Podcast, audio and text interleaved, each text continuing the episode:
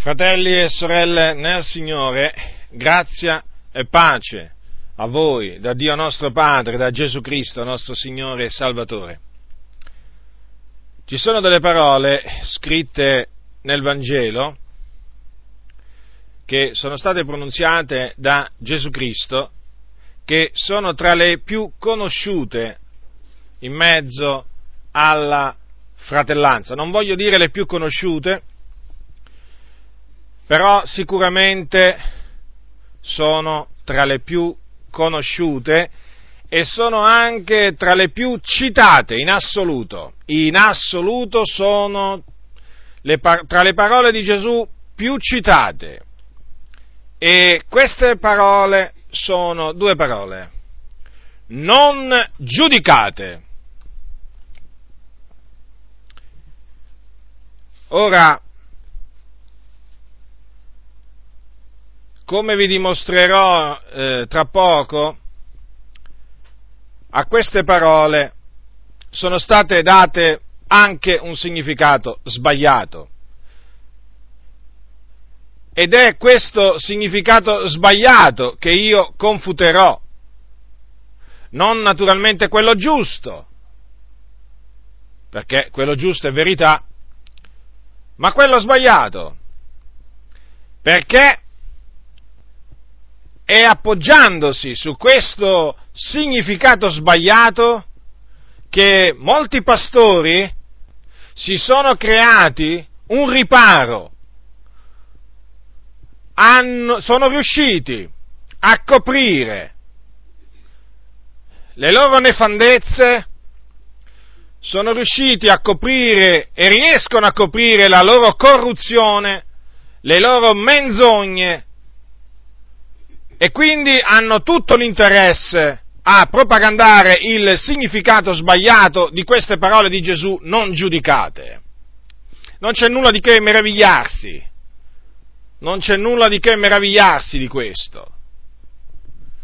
Ora, voglio leggere una meditazione biblica, chiamiamola così, perché così è chiamata, che, io tra, che ho trovato in un libro che si intitola Parola giorno per giorno, il volume secondo stampato nel 1989, Meditazioni bibliche quotidiane. Ora, in data 9 luglio si può leggere una meditazione dal titolo Non giudicare gli altri nel giudicare gli altri tu condanni te stesso. Lo ripeto, il titolo è, di questa meditazione Nel giudicare gli altri tu condanni te stesso.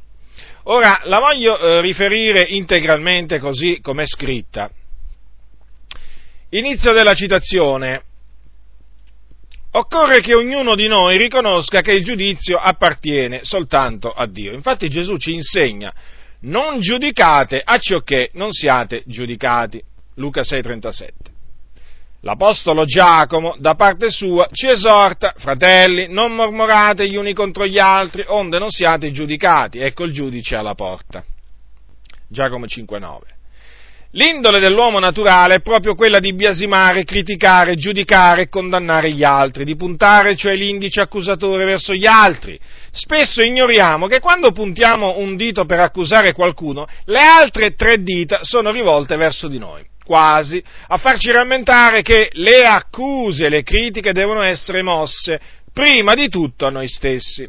È molto più facile criticare gli altri, prendere il posto della pubblica accusa o ergersi a giudici severi che rendersi conto con umiltà e sobrietà delle proprie mancanze e dei propri errori. Nella maggior parte dei casi i verdetti e le condanne che pronunciamo sono precipitosi, ingenerosi o quantomeno poco obiettivi e soprattutto possono recare un gravissimo danno agli altri. Gesù dice chi di voi è senza peccato scagli la prima pietra. Giovanni 8:7. Da queste poche parole intuiamo facilmente che potremmo condannare gli altri qualora fossimo del tutto esenti dal peccato e dagli errori. Ma poiché nessuno uomo si trova in questa condizione, dovremmo guardarci dal giudicare e condannare con tanta facilità il nostro prossimo. Quando siamo spinti a giudicare gli altri, non soltanto trascuriamo di esaminare con cura noi stessi, ma ci scaviamo una fossa, nella quale prima o poi cadremo. Colui che era senza peccato non giudicò, ma seppe perdonare. E ricordiamo, la misericordia trionfa del giudizio. Giacomo 2,13. Fine della citazione. Ora, queste, questo, diciamo, eh, questo insegnamento, questa meditazione, chiamatela come volete, ha l'apparenza di essere corretta. Io l'ho letta, l'ho riletta, naturalmente so da che pulpito viene e quindi naturalmente ho voluto, ho voluto leggerla più volte. Ora, ci sono delle affermazioni giuste in questa meditazione. Il fatto è, il fatto è che questa meditazione contiene anche degli errori. Errori che sono presentati molto abilmente, naturalmente con l'uso di alcuni passi della Sacra Scrittura. Quali sono questi errori? Sono questi qua. Innanzitutto viene fatto credere che noi cristiani non possiamo giudicare niente e nessuno, perché alla fine poi è chiaro che una meditazione del genere ha come obiettivo, si prefissa questo, quello di far credere che noi non possiamo giudicare niente e nessuno, non dobbiamo giudicare niente e nessuno. Poi viene fatto credere che giudicare e mormorare, qui per mormorare, eh, chi scrive quella meditazione intende il pettegolezzo, la maldicenza. Loro in questa maniera fanno credere che giudicare e mormorare sono la medesima cosa. Poi viene fatto credere che per poter esprimere un giudizio noi dobbiamo essere senza peccato. E già, perché chi è senza peccato scaglia il primo la pietra. Eh? E quindi bisogna essere senza peccato. Questo fanno credere loro per esprimere un giudizio, poi, o per giudicare. Poi fanno credere che giudicare significa lanciare una pietra contro qualcuno. E eh, questo non è da poco, eh. Perché immaginate voi, dare un significato del genere al, ter- al, al verbo giudicare è evidente che, eh, che è piuttosto grave. Poi viene detto un'altra cosa che non corrisponde a verità, che Gesù non giudicò ma seppe perdonare. Ora io confuterò questi errori verso la fine del, diciamo, del mio discorso.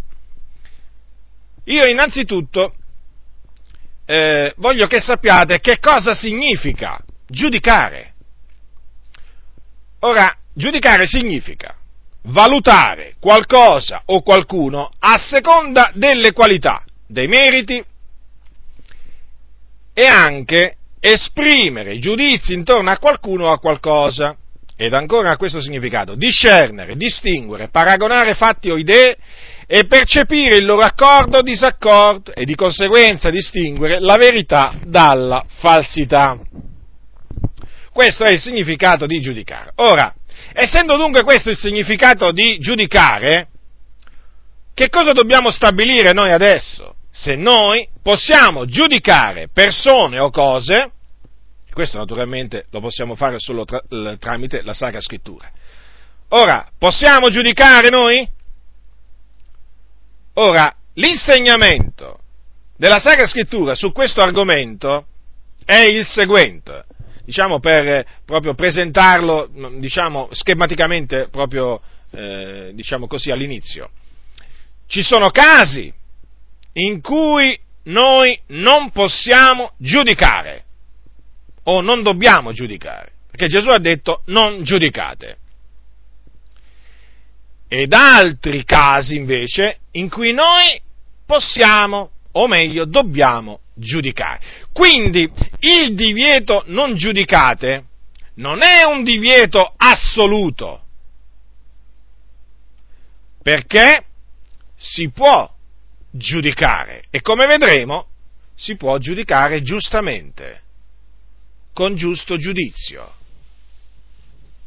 Quello dunque che noi non dobbiamo fare è non giudicare ingiustamente. Non dobbiamo giudicare secondo l'apparenza. E adesso ve lo dimostrerò con le sacre scritture, naturalmente perché io traggo, come voi sapete, e devo farlo, i miei ragionamenti dalle sacre scritture, fonte di sapienza continua. Ora, vediamo adesso i casi in cui noi non possiamo giudicare. Prendete Primo Corinzi, capitolo 4. Primo Corinzi, capitolo 4. Allora, Primo Corinzi, capitolo 4, versetto 5. Ecco che cosa dice l'Apostolo Paolo, l'Apostolo dei Gentili ai Santi di Corinto, così che non giudicate di nulla prima del tempo, finché sia venuto il Signore, il quale metterà in luce le cose occulte delle tenebre e manifesterà i consigli dei cuori, e allora ciascuno avrà la sua lode da Dio. Ora, qualcuno potrebbe dire, beh, ma qui c'è scritto non giudicate di nulla prima del tempo. Quindi non possiamo giudicare nulla. No, bisogna naturalmente vedere queste parole nel contesto in cui sono, in cui sono espresse. Qual è il contesto? Ora, come voi sapete, alcuni dei credenti di Corinto avevano giudicato Paolo inferiore sia ad Apollo che a Cefa. Infatti, alcuni tra di loro dicevano di essere di Apollo e altri di Cefa. Ma il fatto è che c'erano anche altri che lo avevano giudicato superiore sia a, pa- a Apollo che a Cefa. E infatti erano quelli che dicevano io sono di Paolo. E voi sapete che Paolo li ammonì. E tra le altre cose, gli ammonì naturalmente perché erano carnali, dei bambini in Cristo che avevano ancora bisogno di latte. E tra le, tra le altre cose che disse, a proposito di questo giudicare che facevano i santi di Corinto, ecco che cosa disse l'Apostolo Paolo nei due versetti precedenti a quello che ho letto prima. Ora dice, a me poi pochissimo importa ad essere giudicato da voi o da un tribunale umano, anzi non mi giudico neppure da me stesso, poiché non ho coscienza di colpa alcuna, non per questo però sono giustificato, ma colui che mi giudica è il Signore. Ecco dunque, ecco dunque perché la ragione per cui Paolo dice di non giudicare nulla prima del tempo, finché appunto sia venuto, sia venuto il Signore. Cioè, praticamente l'Apostolo Paolo con queste parole ha fatto capire ai santi, ai santi di Corinto che il giudizio appartiene a Dio. E sarebbe stato il Signore a giudicarlo inferiore o superiore ad Apollo o a Cefa. Mentre questo loro non potevano farlo, perché non potevano conoscere appieno il cuore di Paolo, quello di Apollo e di, Cefalo, e di Cefa. Da qui si spiega, qui si spiega appunto l'ordine di, di non giudicare di nulla prima del tempo, quando il Signore premierà ciascuno secondo la sua fatica. E non soltanto secondo la sua fatica, ma anche naturalmente tenendo conto delle cose nascoste agli altri, sia buone che cattive, compiute o dette o pensate. È chiaro dunque che da questo punto di vista noi non possiamo giudicare un fratello, che sia o non sia un ministro del Vangelo, questo poco importa, dicendo che è più grande di un altro, avrà un premio maggiore di un altro, o per esempio sarà fatto sedere più vicino al Signore di un altro. È chiaro, non possiamo farlo, perché? Se noi esprimessimo un giudizio del genere, noi ci metteremmo a giudicare secondo l'apparenza ripeto, ci metteremo a giudicare secondo l'apparenza e noi non dobbiamo giudicare secondo l'apparenza perché Gesù lo ha detto. Gesù ha detto un giorno agli ebrei, non giudicate secondo l'apparenza, ma giudicate con giusto giudizio. Perché gli disse questo? Perché loro stavano giudicando Gesù in base all'apparenza. Qual era l'apparenza? Ora Gesù guariva gli ammalati di sabato. E secondo gli ebrei Gesù trasgrediva la legge di Mosè guarendo gli ammalati di sabato, ma non era così, questa era solo un'apparenza. E difatti Gesù glielo fece notare che questo era un giudizio dato secondo l'apparenza e non un giusto giudizio. Infatti Gesù, ricordandogli della circoncisione, che poi sapete è quell'atto che viene compiuto sui bambini ebrei all'ottavo giorno, dalla loro nascita, e cosa gli disse? Gli disse queste parole, Mosè va dato la circoncisione, non che venga da Mosè ma viene dai padri, questo lo, trove, lo trovate al capitolo 7, versetto 22 di Giovanni. Non che venga da Mosè ma, ma viene dai padri. E voi circoncidete l'uomo in giorno di sabato. Se un uomo riceve la circoncisione di sabato affinché la legge di Mosè non sia violata, vi adirate voi contro me, perché in giorno di sabato ho guarito un uomo tutto intero. Difatti, L'accusa, appunto, in questo caso, qual era? Che lui aveva guarito un uomo in giorno di sabato, l'uomo, eh, l'uomo il paralitico di Bethesda praticamente. Allora Gesù lo aveva guarito il giorno di sabato, ecco, gli ebrei si erano scagliati contro di lui e si erano scandalizzati. Ma questo era naturalmente un giudizio e avevano detto naturalmente che lui era un peccatore, perché chiaramente trasgredire, trasgredire il sabato significava essere, essere un peccatore. E allora lo, lo, accusarono, ma quel giudizio che lanciarono contro di lui fu un giudizio ingiusto, perché basato sull'apparenza. E infatti Gesù gli ricordò che loro circoncidevano i loro bambini il giorno di sabato, e questo per non trasgredire la legge di Mosè. Infatti la legge di Mosè, non importa in che giorno l'ottavo giorno cadeva, se anche era di sabato, bisognava circonciderlo il bambino. Bisognava circonciderlo. E come Gesù allora non poteva guarire un uomo, un uomo, diciamo, un uomo malato di sabato? E poi bisogna anche tenere presente che nel tempio, nel tempio, in giorno di sabato, i sacerdoti offrivano dei sacrifici che erano prescritti, dei sacrifici quotidiani. Eppure il giorno di sabato era, era comandato appunto di non fare nessun lavoro. Però non erano accusati di trasgredire il comandamento della, eh, diciamo della, di santificare il, il, sabato. Infatti Gesù non rimproverò i sacerdoti, i sacerdoti ebrei perché in giorno di sabato offrivano sacrifici nel Tempio, perché sapeva bene che se l'avesse fatto avrebbe espresso anche lui un giudizio ingiusto, un giudizio basato sull'apparenza. Gesù sapeva che quei sacerdoti, in ubbidienza alla stessa legge di Mosè, dovevano offrire quei eh, sacrifici, quegli olocausti, e quindi non ardì mai rimproverarli per una tale, per una tale cosa. Dunque, vedete, mh, mm, ricollegandomi al, al, alle parole dell'Apostolo Paolo, il giudizio, il giudizio eh, apparente non è consentito, giudizio, un giudizio dato in base all'apparenza non è consentito, è un giudizio ingiusto, perché è appunto basato sull'apparenza.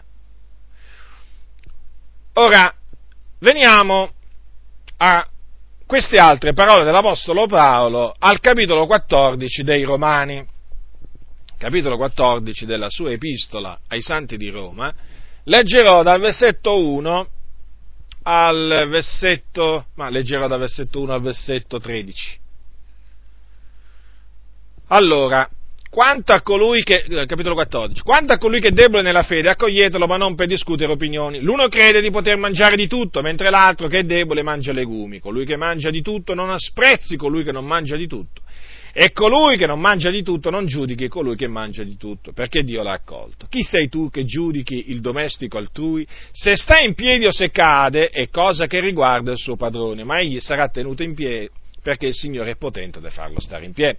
L'uno stima un giorno più di un altro, l'altro stima tutti i giorni uguali, sia ciascuno pienamente convinto nella propria mente. Chi riguarda il giorno lo fa per il Signore e chi mangia di tutto lo fa per il Signore. Poiché rende grazie a Dio. E chi non mangia di tutto fa così per il Signore, rende grazie a Dio, poiché nessuno di noi vive per se stesso e nessuno muore per se stesso. Perché se viviamo, viviamo per il Signore, se moriamo, moriamo per il Signore. Sia dunque che viviamo che moriamo, noi siamo del Signore, poiché a questo fine Cristo è morto ed è tornato in vita, per essere il Signore e dei morti e dei viventi. Ma tu, perché giudichi il tuo fratello? E anche tu, perché disprezzi il tuo fratello? Poiché tutti compariremo davanti al tribunale di Dio, infatti sta scritto come io vivo, dice il Signore, ogni ginocchio si piegherà davanti a me ed ogni lingua darà gloria a Dio. Così dunque ciascuno di noi renderà conto di se stesso a Dio. Non ci giudichiamo dunque più gli uni gli altri, ma giudicate piuttosto che non dovete porre pietre d'inciampo sulla via del fratello, ne essergli occasione di caduta. Ora, da queste parole di Paolo che cosa si evince? Che quando un credente ha un'opinione diversa da un altro su dei cibi, nel senso per esempio che lui, per esempio, ritiene di astenersi dalla carne, costui non deve giudicare colui che la carne invece la mangia. E questo perché Dio, come ha accolto lui, che mangia solo legumi o solo verdura, ha accolto anche l'altro, che mangia anche la carne. E tutti e due fanno così per il Signore, cioè uno si astiene dalla carne e lo fa per il Signore, l'altro mangia di tutto e lo fa per il Signore, quindi il Signore ha accolto tutti e due e quindi noi ci dobbiamo accogliere gli uni gli altri. Tutti e due rendono grazie a Dio prima di mangiare, e quindi ci dobbiamo accogliere gli uni gli altri. Il forte deve accogliere il debole, il debole deve accogliere il forte. E non ci si deve giudicare l'uno l'altro. Cioè, in questo caso, in questo caso, come dice, come dice l'Apostolo Paolo, colui che non mangia di tutto, non giudichi colui che mangia di tutto. Perché colui che non mangia di tutto potrebbe dire, beh, ma io reputo per esempio la carne un qualche cosa da cui astenersi. È una sua convinzione, ma non deve giudicare, non deve eh, parlare contro il fratello che invece mangia di tutto, magari dicendo che è un peccatore e magari esprimendo altri giudizi. Quelli sono giudizi ingiusti che non vanno nella maniera più assoluta espressi, perché qui il fratello ha semplicemente una convinzione diversa riguardo a dei cibi. Naturalmente, naturalmente eh, chi invece, eh, colui che mangia di tutto, non deve sprezzare colui che non mangia di tutto. Quindi ci deve essere un rispetto, una stima reciproca. Per quanto riguarda i giorni, è la stessa identica cosa. C'è chi, c'è il credente che stima un giorno più di un altro, e l'altro che stima tutti i giorni uguali. Ognuno deve essere convinto pienamente nella propria mente. Ognuno lo fa per il Signore. E dunque, e dunque, anche in questo caso, non si deve giudicare il fratello, per esempio, chi stima tutti i giorni uguali, non è che deve giudicare il fratello che, che, mm, diciamo, che stima un giorno più di un altro, non lo deve giudicare. Anche chi stima un giorno più di un altro non deve giudicare chi stima tutti i giorni uguali. Vedete, è questo il punto. In questi, in questi casi non ci si deve giudicare gli uni gli altri. L'ha detto l'Apostolo Paolo, non ci giudichiamo dunque più gli uni gli altri.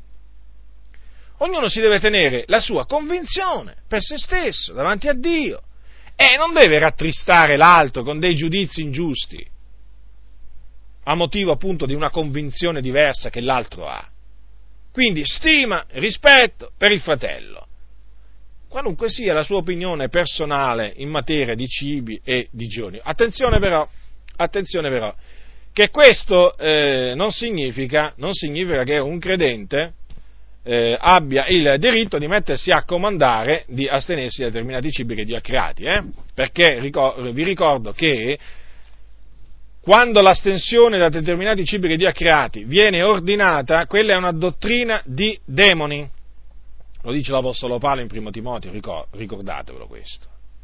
Dunque qui si parla solo di una, di una opinione personale che ha un fratello. Dunque anche in questo caso abbiamo visto che c'è un divieto di giudicare ed è chiaro, non possono venire dubbi, non possono nascere fraintendimenti, perché è chiaro, in questa circostanza noi non dobbiamo giudicare il nostro fratello. Un'altra, un, altre parole, questa volta di Giacomo, che eh, ci esortano a non giudicare i nostri fratelli, sono queste qui. Capitolo 4 di Giacomo, Giacomo, prendete Giacomo, epistola di Giacomo, il fratello del Signore, capitolo 4, versetto 11 e 12. Allora, dice l'Apostolo, dice Giacomo, non parlate gli uni contro gli altri, fratelli. Chi parla contro un fratello o giudica il suo fratello parla contro la legge e giudica la legge. Ora, se tu giudichi la legge, non sei un osservatore della legge, ma un giudice. Uno soltanto è il legislatore e il giudice, colui che può salvare e perdere. Ma tu, chi sei che giudichi il tuo prossimo? Ora, Bisogna tenere bene presente, quando si legge l'epistola di Giacomo, che eh, Giacomo eh, scrisse a dei giudei eh, che avevano creduto. Infatti, se voi prendete il primo versetto dell'epistola di Giacomo, è scritto Giacomo, servitore di Dio e del Signore Gesù Cristo, alle dodici tribù che sono nella dispersione, salute. Dodici tribù di Israele qui sta parlando, eh? Dunque lui si rivolgeva a degli ebrei, degli ebrei naturalmente che avevano creduto che Gesù di Nazareth era il Messia, il Cristo di Dio, aveva, eh, la cui venuta il Dio aveva eh, predetto nelle scritture profetiche dell'Antico Testamento. Dunque avevano creduto che Gesù era il Cristo e quindi erano nati da Dio, erano fiori di Dio.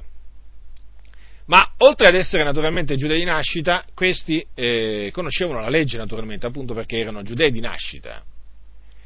E eh, i giudei di nascita, quando si convertivano, e ancora oggi bisogna dirlo, eh, quando, si, quando si converte, cosa succede?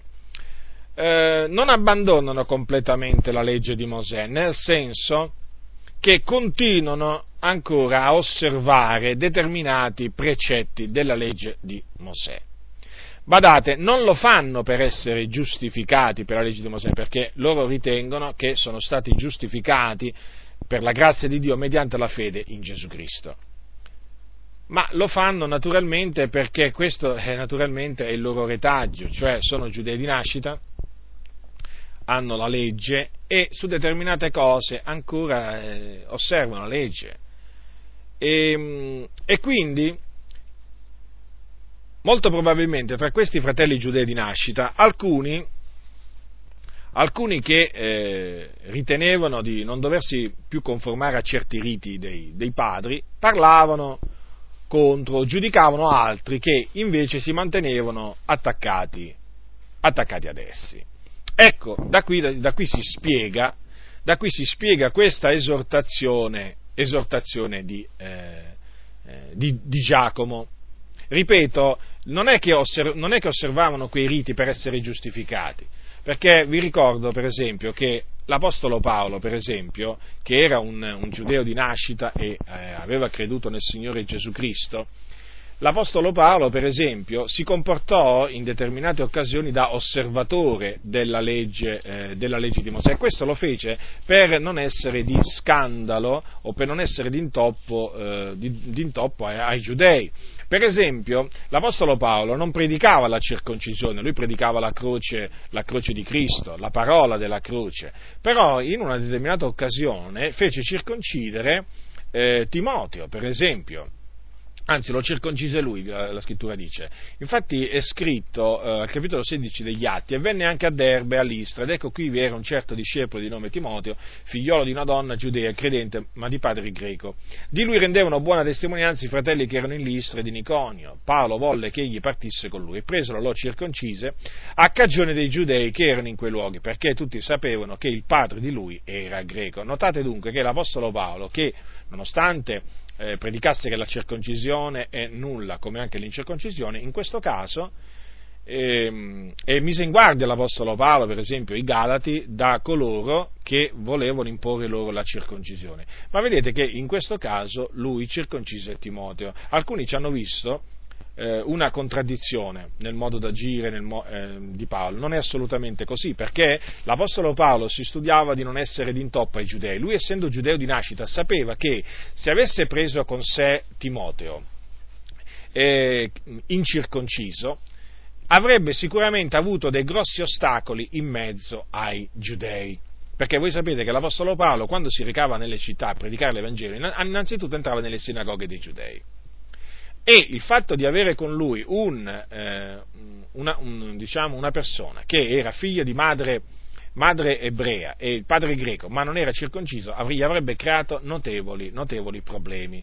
Quindi sarebbe stato di intoppo ai giudei. Quindi per evitare tutto ciò, eh, Paolo si comportò in questo caso da osservatore della legge, ma voi sapete che l'Apostolo Paolo non predicava la legge di Mosè, eh, l'Apostolo Paolo predicava la legge di Cristo e l'Apostolo Paolo, lo ripeto, non predicava la circoncisione, ma bensì la parola, la parola della croce. Ora, mm, e poi non ci si deve nemmeno dimenticare che eh, in un passo, del, in, in un passo del, degli Atti degli Apostoli, in un altro passo degli Atti degli Apostoli, e precisamente in un passo che eh, si riferisce eh, diciamo, che è scritto dopo che Paolo ritornò dal suo eh, terzo viaggio apostolico, c'è scritto al capitolo 21 degli Atti, versetto 20, che c'erano migliaia di giudei che erano tutti zelanti per la legge, ma erano migliaia di giudei che avevano creduto. Infatti queste eh, furono delle parole che dissero a Paolo, se voi leggete capitolo 20, 21 degli Atti, versetto 20, dissero a Paolo, fratello, tu vedi quante migliaia di giudei ci sono che hanno creduto e tutti sono zelanti per la legge. Non è che Paolo li condannò o li giudicò perché erano zelanti per la legge, assolutamente. Anzi, anzi, dietro consiglio, suggerimento di quei fratelli a Gerusalemme, volle, volle fare determinate cose per mostrare che anche lui eh, si comportava da osservatore, eh, da osservatore, della legge e quindi per non essere di intoppo, non essere di intoppo a, quei, eh, a, quei, a quei giudei.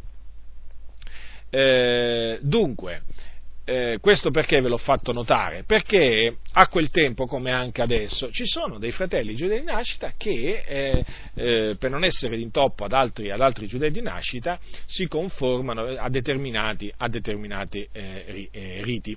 Ora, in quel caso, naturalmente, erano sorte delle, delle dispute tra, tra, le dodici tribù della dispersione e Giacomo, sapendo questo, mandò un, mandò un ammonimento affinché gli uni non giudicassero, non giudicassero eh, gli altri.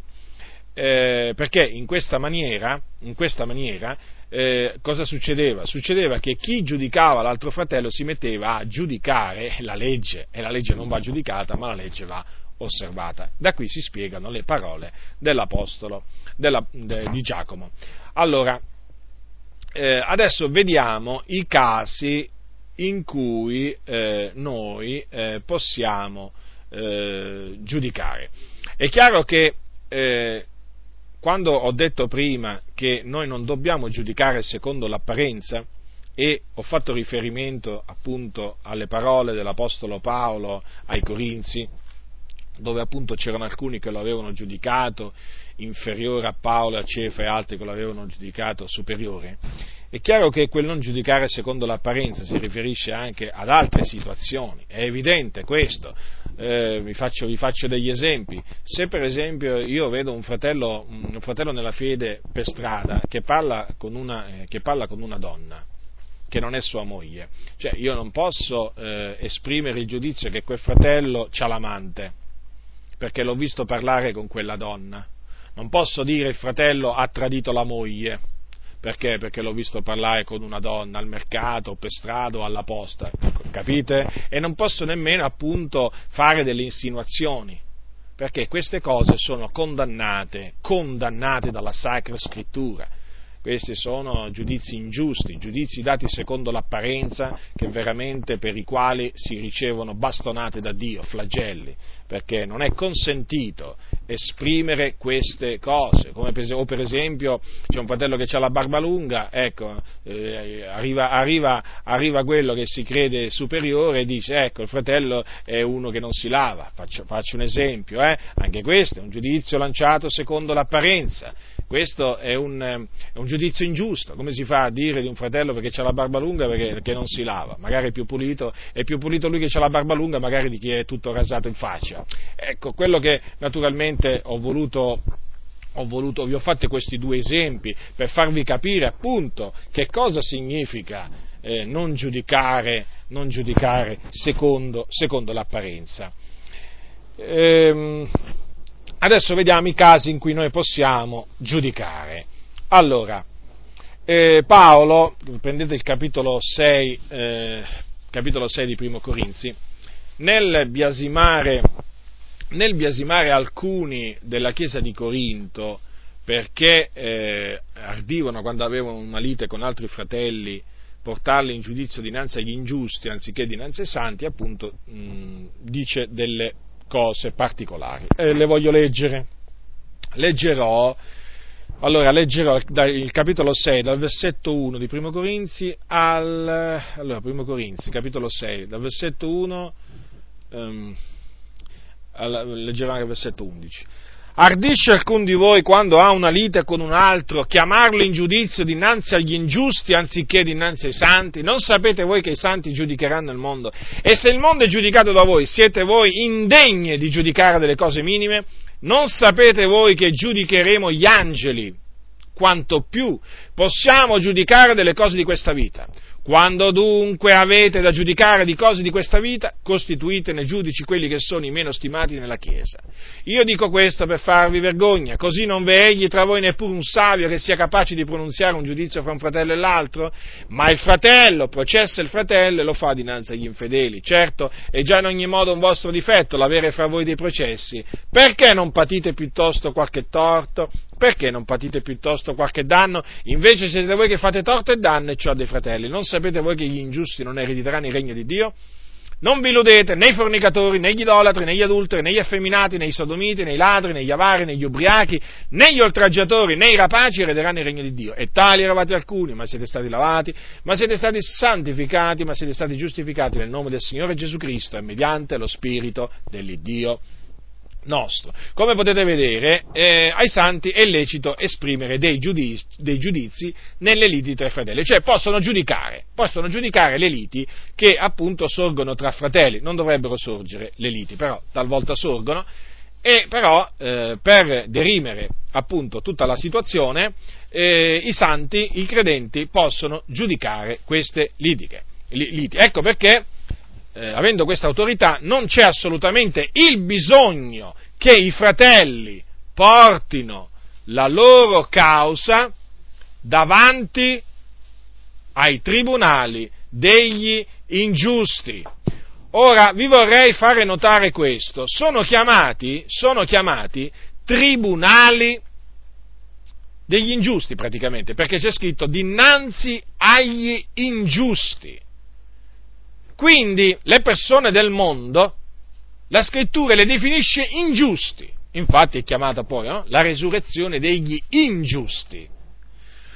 Dunque, questo perché ve lo, voglio, eh, ve, lo, ve lo voglio fare notare? Perché l'Apostolo Paolo più avanti dice non sapete voi che gli ingiusti non erediteranno il regno di Dio?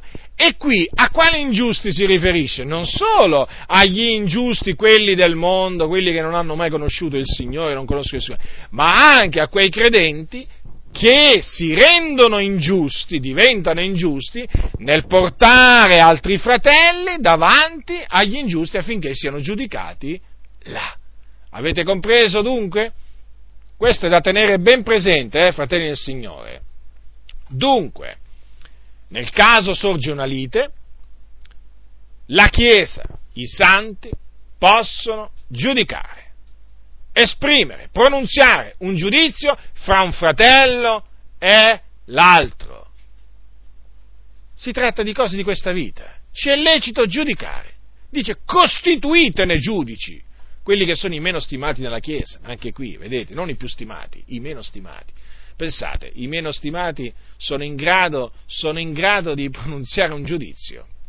E molti invece che fanno? Vanno a cercare i tribunali degli ingiusti per portare davanti a loro le loro liti tra fratelli. E questo è un comportamento da condannare, è un comportamento condannabile, biasimabile. Perché naturalmente si oppone all'insegnamento della Sacra Scrittura. D'altronde, i santi giudicheranno il mondo noi giudicheremo il mondo, fratelli. E se giudicheremo il mondo, perché non possiamo giudicare delle cose di questa vita, delle cose minime? Giudicheremo gli angeli, gli angeli ribelli, quelli che si sono ribellati a Dio, e non possiamo giudicare delle cose di questa vita. Ma come sarebbe? Com'è possibile una cosa del genere? Dunque, fratelli nel Signore, ecco perché, ecco perché in questo caso noi possiamo, possiamo giudicare.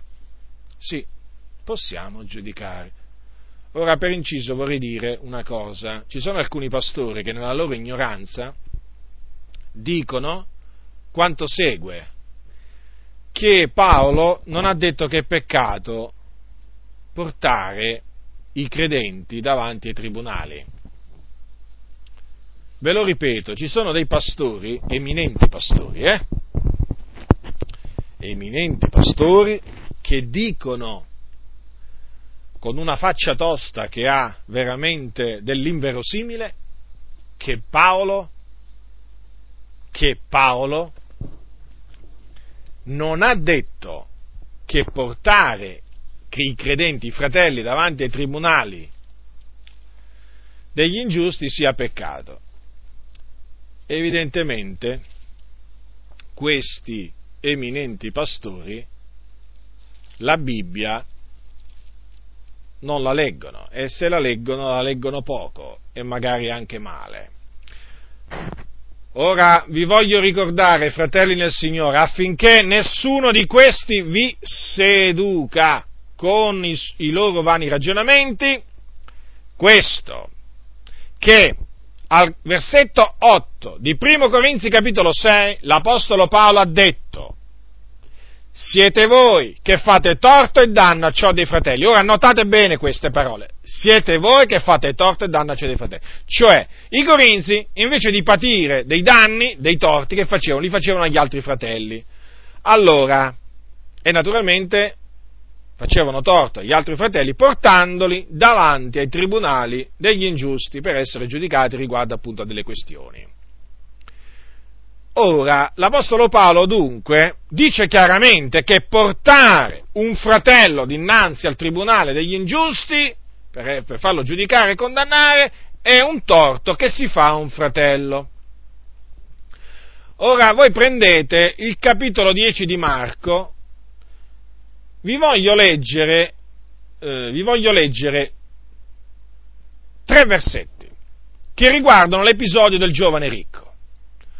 Allora, voi sapete che un giorno un uomo ricco si accostò a Gesù e gli disse, gli fece questa domanda, Maestro buono, che farò io per ereditare la vita eterna?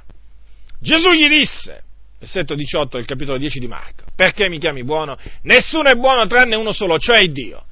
Tu sai i comandamenti, non uccidere, non commettere adulterio, non rubare, non dir falsa testimonianza, non far torto ad alcuno onora tuo padre e tua madre. Ora vorrei farvi notare questo, che Gesù, che Gesù ha chiamato questo, non far torto ad alcuno comandamento, lo ha incluso tra i comandamenti.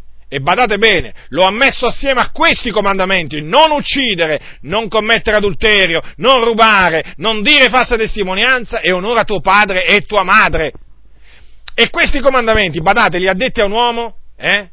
Che gli aveva detto cosa doveva fare per ereditare la vita eterna. Ora domanda a voi, fratelli nel Signore, giudicate voi da persone intelligenti quali siete, ma se qualcuno viene a dire che fare torto a una persona non è peccato, quando Gesù ha detto, eh, quando Gesù ha fatto chiaramente capire che far torto ad una persona, credente o non credente che sia, è peccato, è una violazione del comandamento di Dio, ora mi domando, ma a chi bisogna dare retta? A chi bisogna dare retta?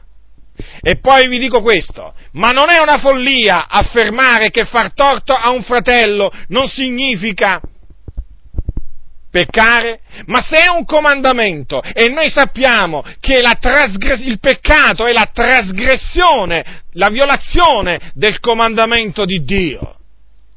Non dice così Giacomo? Ecco cosa dice Giacomo. Allora, chi fa il peccato commette una violazione della legge, il peccato è la violazione della legge. Allora, se Gesù che conosceva bene la legge ha detto, ha fatto chiaramente capire che questo è un comandamento di Dio, non far torto ad alcuno, è evidente che chi lo viola, facendo torto a qualcuno, commette peccato. Voglio dire, se l'italiano è l'italiano, eh, non si può dire altrimenti il peccato è la violazione della legge. La legge dice non far torto ad alcuno. Dunque, portare i fratelli davanti ai tribunali è peccato, è una violazione del comandamento di Dio. Nessuno di questi cianciatori vi seduca. Non posso sopportare, non sopporto, non sopporto che i fratelli vengano ingannati da questi vani ragionamenti, non lo sopporto. Questi sono dei filosofi, questi hanno delle lauree, questi sono degli abili parlatori, sanno fare un discorso, spesso però lo leggono, però, però sono dei cianciatori, perché qualcuno che mi viene a me a dire che non è peccato, che Paolo non, non ha detto che è peccato, certo Paolo non ha scritto è peccato. Non l'ha detto. Ma se per questo Paolo non ha neppure detto che è peccato fumare, se per questo Paolo non ha, detto, non ha detto che per esempio è peccato, che vi posso dire io, andare a ballare in discoteca, mica l'ha detto Paolo che, che, che è peccato. Che ragionamento è questo? Ma qui dice, siete, dice a quelli che portavano i fratelli davanti ai tribunali, siete voi che fate torto e danno. E fare torto significa violare la legge, violare un comandamento e quindi è peccato. Tenetelo bene a mente questo che vi ho detto, perché fratelli nel Signore, guardate che questa è un'eresia che vi viene propagandata, vi viene veramente propinata nel nome del Signore, con un sorriso, con delle parole dolci, sì, perché come sempre vi ripeto, guardate che il veleno ve lo somministrano con una voce dolce, lusinghevole, è come la donna adultera, non è che cerca di portarvi dietro, dietro a lei con la forza, no, con le lusinghe, con la seduzione, emozione, col sorriso, con gli ammiccamenti e così sono tanti pastori. Cercano di portarvi lontano dalla parola di Dio con delle lusinghe, con la voce dolce, lusinghevole. Ma intanto vi stanno propinando del veleno e sta a voi giudicare quello veleno e rigettarlo che se lo tengano loro il veleno. Piacesse a Dio certo che si sbarazzassero pure loro del veleno, ma loro prendono piacere nel veleno e se lo tengano quindi. Dunque ho voluto aprire, ho voluto aprire e chiudere questa parentesi a tale riguardo, perché naturalmente mi sono trovato costretto a dirvi pure, pure a dirvi, eh, a dirvi questo. Poi naturalmente potrei dirvi anche qualche cos'altro, dato che ci sono, anzi ve lo voglio dire. Ci sono alcune denominazioni eh, che, pe- che dicono che eh, l'Apostolo Paolo con queste parole, con questo rimprovero ai santi di Corinto, sì, è vero, ha detto che è una cosa vergognosa per i santi portare, non è un onore portare per i santi mh, mm, i fratelli davanti, eh, davanti agli ingiusti, però qui si trattava di questioni personali, questioni personali, sì, perché esistono le questioni personali e le questioni che non sono personali. Perché c'è anche, ci sono casi in cui dicono costoro che c'è di mezzo un bene comune o il bene comune e allora bisogna difenderlo il bene comune. E allora in questi casi è lecito portare i fratelli davanti al tribunale. A che cosa mi riferisco? Ma ve lo dico subito. Allora, mettiamo caso che voi vi siete dati un nome.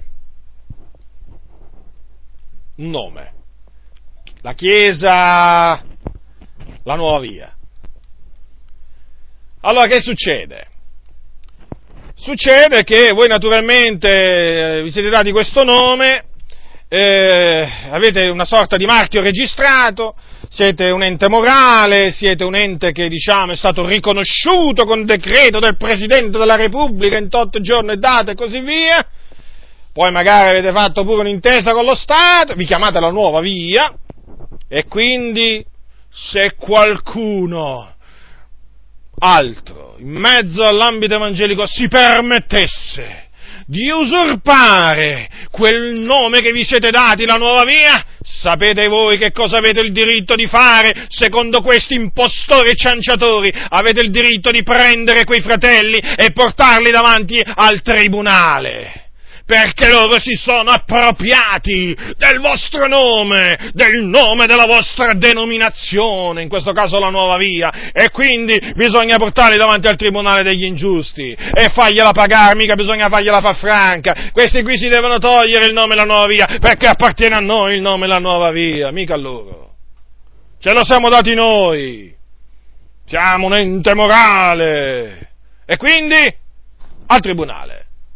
Vi faccio vedere io, dicono loro.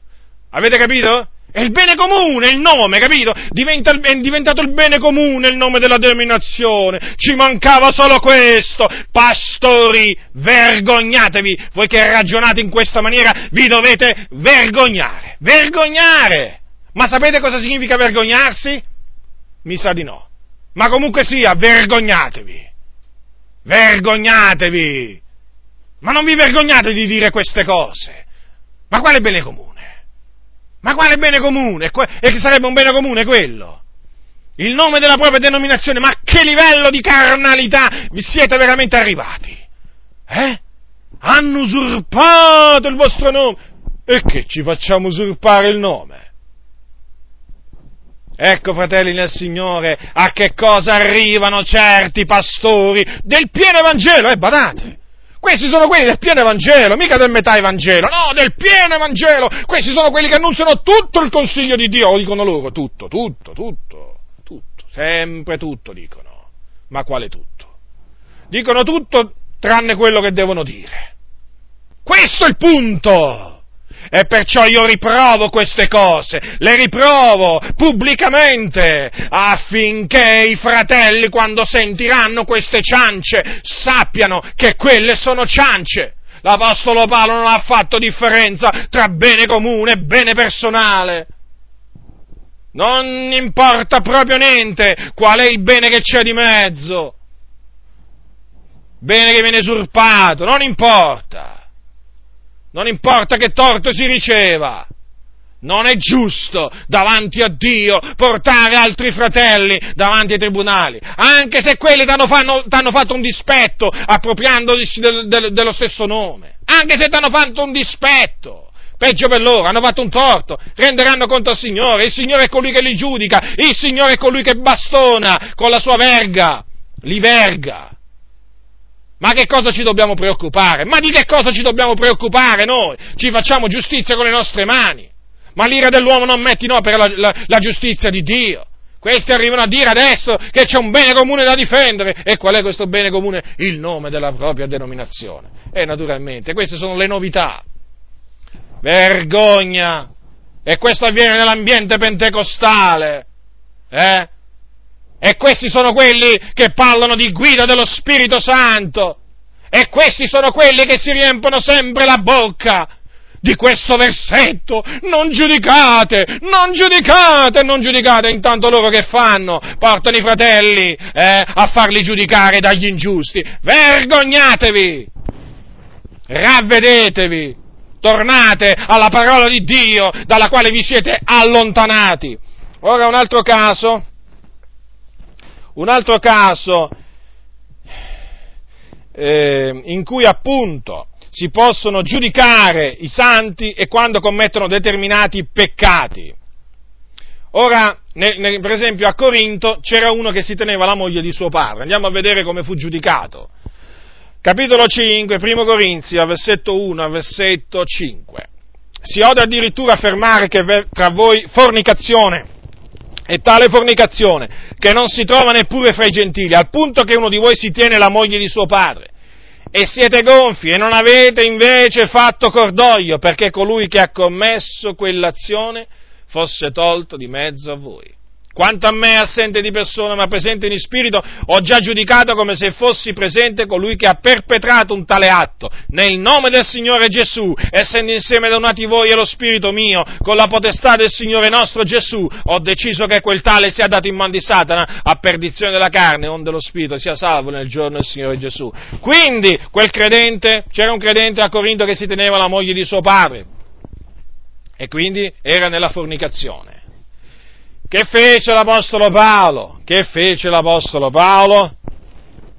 Disse appunto, che disse? Non giudicate, fratelli, non giudicate, il giudizio appartiene a Dio, fratelli. Non giudicate, chi sei tu che giudichi il tuo, il tuo fratello? Chi sei tu che giudichi il tuo prossimo? Disse questo? No. Innanzitutto rimproverò quei santi perché erano pieni di, erano gonfi d'orgoglio. Sì, gonfi, gonfi. E naturalmente questo orgoglio gli aveva impedito di fare quello che la Bibbia dice di fare, cioè di togliere quel malvagio di mezzo a loro. E allora che cosa avvenne? Avvenne Paolo che quando gli fu riferito questa cosa, eh, l'Apostolo Paolo, Apostolo Paolo, guidato dallo Spirito di Dio, che fece lui? Giudicò quel tale come se fosse stato la presenta a Corinto, in mezzo ai santi, che fece nel nome del Signore Gesù con la potestà del Signore nostro Gesù, decise appunto di, eh, dare, quel da, eh, di, di dare quel tale in man di Satana a perdizione della carne o a distruzione della carne. Quindi significa che lo consegnarono a Satana affinché Satana lo colpisse con la malattia, gli distruggesse la carne e il corpo, per indurlo nella speranza che appunto questo, questo credente si ravvedesse del suo peccato e quindi eh, riconoscesse il suo errore e eh, ottenesse il perdono da parte di Dio e quindi nel giorno del Signore Gesù affinché il suo spirito fosse, fosse salvo. Dunque, vedete, l'Apostolo Paolo pronunziò un giudizio, e che giudizio? Eh? Contro chi? Contro un credente che commetteva fornicazione. Dunque, vedete, si può giudicare.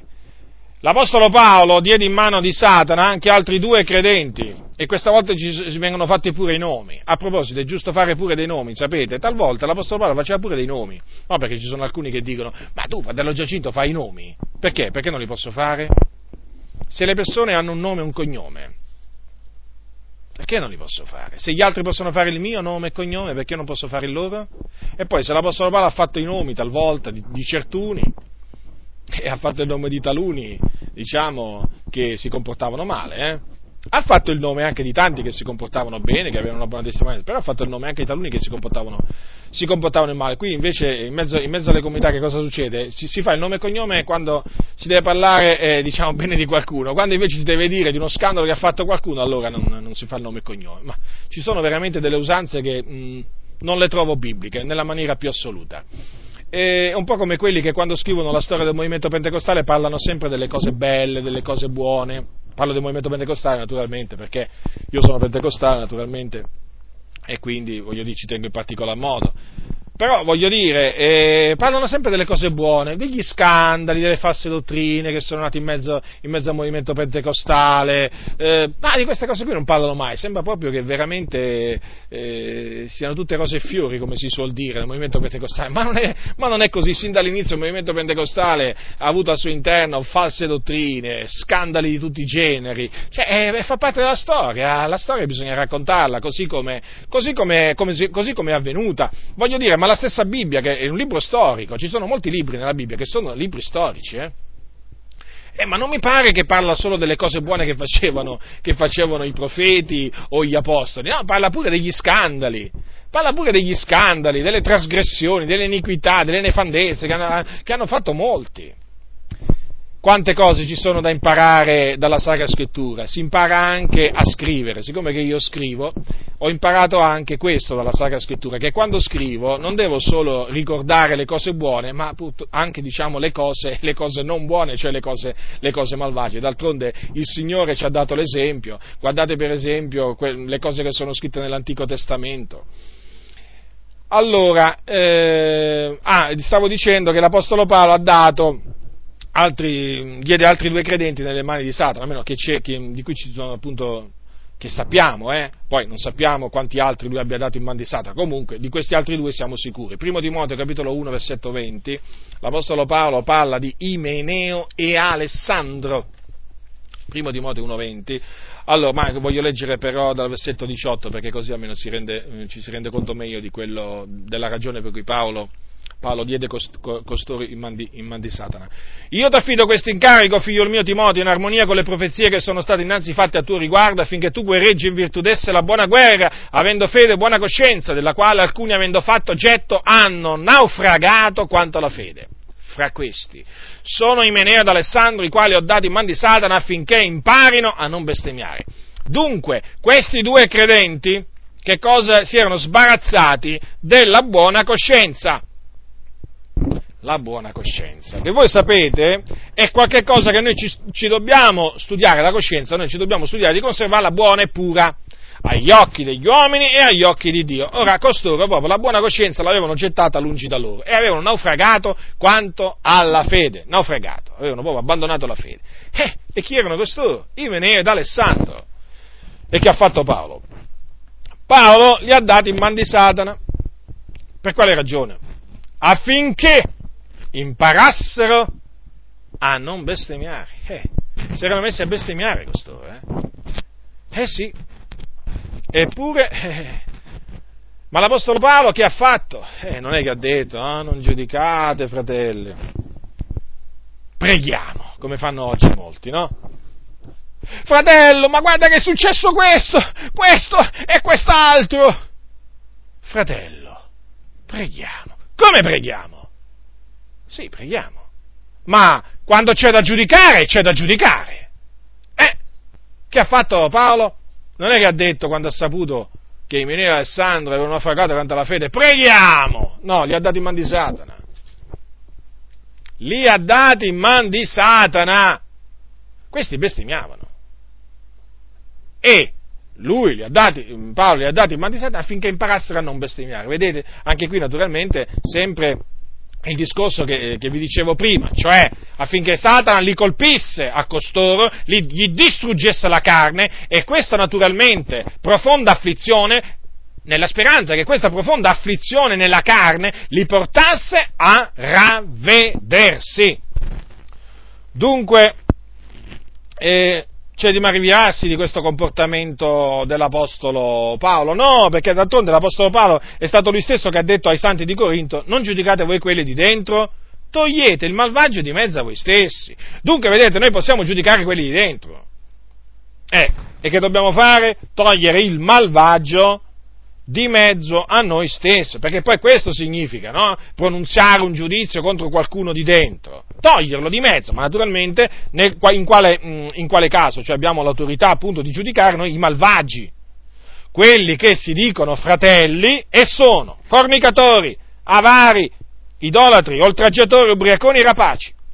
E questi vanno estromessi dall'assemblea, non messi all'ultimo banco, estromessi tolti di mezzo ai santi. Paolo non è che ha detto eh, il malvagio fatelo sedere all'ultimo banco del locale di culto.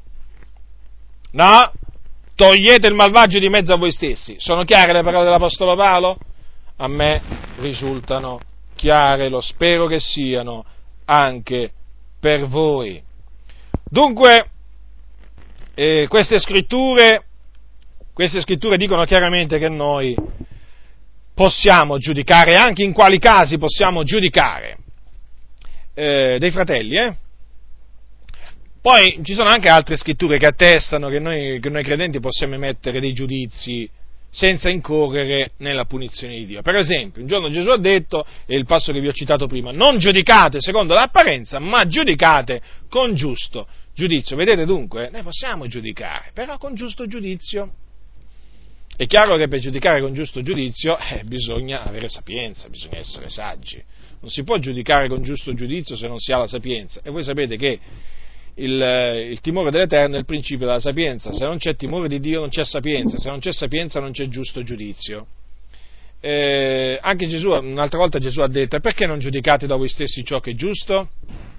Quindi, vedete, eh, l'Apostolo Paolo poi invitava, invitava, i credenti a giudicare, quello, a giudicare ciò che era giusto, quando disse per esempio, e perché, anzi quando gli disse, eh, io parlo come a persone intelligenti, giudicate voi di quello che dico, lo disse Corinzi questo.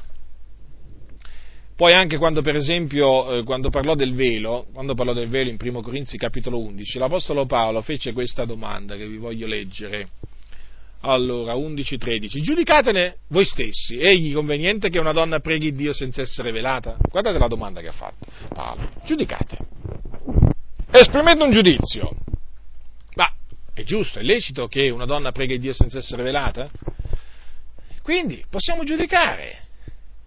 Evidente che la risposta qui che non è conveniente che una donna preghi Dio senza essere velata perché voi sapete che la donna deve avere sul capo un segno dell'autorità da cui dipende questo segno dell'autorità, dell'autorità da cui dipende è il velo, e che questo segno lo deve avere sul capo quando prega o profetizza. E la donna che prega o profetizza senza avere il capo coperto da un velo disonora il suo capo, cioè, cioè l'uomo. Quindi noi possiamo giudicare, esprimere un giudizio a tal riguardo. Poi per esempio possiamo giudicare eh, le, eh, le, rivelazioni, le, rivelazioni, che hanno i profeti. Ora, capitolo 14, primo, mh, mm, capitolo 14 di Primo Corinzi, l'Apostolo Paolo dice così, allora, mm, sta parlando dei profeti qua, eh, durante l'assemblea. Allora, parli, capitolo 14, versetto 29 e 30. Parlino due o tre profeti, gli altri giudichino, e se una rivelazione è data a uno di quelli che stanno seduti, il precedente si taccia. Ora, vi vorrei fare notare questo. Qui dice, parlino due o tre profeti, gli altri giudichino. Che cosa dobbiamo giudicare dunque? Quello che dicono i profeti. Che dicono i profeti? Le profezie. Le profezie quindi vanno giudicate, naturalmente le profezie vanno giudicate eh, alla luce delle sacre, delle sacre scritture, dice non sprezzate, non sprezzate le profezie, esaminate ogni cosa. E naturalmente per esprimere un giudizio eh, bisogna esaminare appunto, per, per, un giudizio giusto, bisogna esaminare la profezia alla luce della sacra, eh, della sacra scrittura. Per esempio, facciamo un esempio, eh, mettiamo caso che uno che si dice profeta eh, si alza in comunità e dice così parla il Signore popolo mio, il comandamento relativo al velo per la donna è sorpassato, la donna eh, non è più obbligata a mettersi il, il velo, quando, a velarsi il capo quando prego profetizza. Profezia, eh? Allora, noi siamo chiamati a giudicare quella profezia. Come la giudichiamo la profezia, questa, questa profezia? Eh, la giudichiamo dicendo che è una falsa profezia, che quella è una parola che il Signore non ha detta, perché il Signore eh, non dà una parola che va contro la sua parola, contro la Sacra Scrittura. Dio non contraddice se stesso, Dio non può avere mentito, quindi se ha detto tramite l'Apostolo Paolo che la donna deve a motivo degli angeli avere, avere sul capo un segno dell'autorità da cui dipende, poi arriva questo profeta e dice che la donna non deve, non deve mettersi il velo quando prega profetizza, è evidente che eh, qualcuno mente qua. O Paolo o costui, e costui non è Paolo, perché eh, Cristo parlava in Paolo, lo Spirito di Dio parlava tramite l'Apostolo Paolo, lui ha dato dei comandamenti da parte del Signore, mentre costui profeta nel dire quelle cose, naturalmente ha detto una falsa profezia. Eh, va giudicata, sì, va giudicata alla luce di quello che dice la Sacra Scrittura, ma vi potrei fare tanti e tanti altri esempi. Ricordatevi che quando il Signore parla, tramite il dono di profezia o anche tramite una rivelazione, non va mai contro la Sacra Scrittura, non va mai contro un insegnamento biblico, non va mai contro un comandamento divino, mai. Perché Dio non può mentire, Dio non contraddice se stesso. Dio ha detto una cosa, non è che si rimangia quella cosa. Eh, state attenti perché appunto ci sono alcuni che hanno introdotto, hanno introdotto delle false dottrine proprio tramite delle false profezie che non sono state giudicate, o meglio, possono essere state pure giudicate, sì, però ingiustamente nel senso che sono state accettate, quindi il giudizio è stato positivo e quelle profezie hanno fatto strada, mentre quelle profezie andavano giudicate negativamente. Quindi è chiaro che alla luce di queste di queste, eh, di queste, scritture, noi possiamo, anzi dobbiamo giudicare, fratelli, vi esorto a giudicare in maniera retta, in maniera corretta le cose che la scrittura ci esorta a, ehm, a, a giudicare. E, ehm, d'altronde l'Apostolo Paolo ha detto che l'uomo spirituale giudica d'ogni cosa. La sapienza dice apri la tua bocca, giudica con giustizia. Dunque non ci si deve meravigliare nel sentir dire che noi possiamo giudicare. Capisco bene che è più facile sentir dire che non possiamo giudicare, non dobbiamo giudicare, però il fatto è questo, alla luce della Sacra Scrittura ci, tem- ci, sono, ci sono cose, persone, situazioni in cui noi non dobbiamo esprimere un giudizio, eh, però ci sono anche situazioni in cui dobbiamo, dobbiamo esprimere un giudizio, che deve essere un giudizio giusto non in base, non in base all'apparenza. Ora, ma è chiaro che, fratelli nel Signore, ma se non fosse così, cioè se noi figlioli di Dio non potessimo giudicare in senso assoluto, ma come potremmo rigettare le false profezie, le false rivelazioni, le false dottrine che abbondano, abbondano in mezzo alle chiese di Dio? Come potremmo noi rigettare? Perché? Per rigettare una falsa profezia, una falsa rivelazione, una falsa dottrina, dobbiamo prima esaminarla alla luce della Sacra Scrittura e poi alla fine del nostro esame esprimere il nostro giudizio negativo contro di essa, appunto perché sono fa- cose false. E come potremmo poi guardarci dai falsi ministri del Vangelo e dai falsi fratelli? Eh sì, perché ci sono pure i falsi ministri del Vangelo e i falsi fratelli. Perché? Per identificarli costoro, eh, dobbiamo prima valutare no? il loro comportamento, le loro dottrine, sempre alla luce della parola di Dio, ed esprimere anche qui il nostro giudizio ne, ne, negativo, naturalmente, nei loro confronti. Ma se noi non, potremmo, non potessimo giudicare, eh, se il comando di non giudicare fosse assoluto, ma qui veramente ci troveremmo veramente in grandissima difficoltà. Ma vi rendete conto cosa succederebbe? Se noi non potessimo giudicare niente e nessuno, e eh, il diavolo approfitterebbe subito di questa nostra attitudine sbagliata, facendoci accettare tutte le menzogne che vuole e tutti i suoi ministri.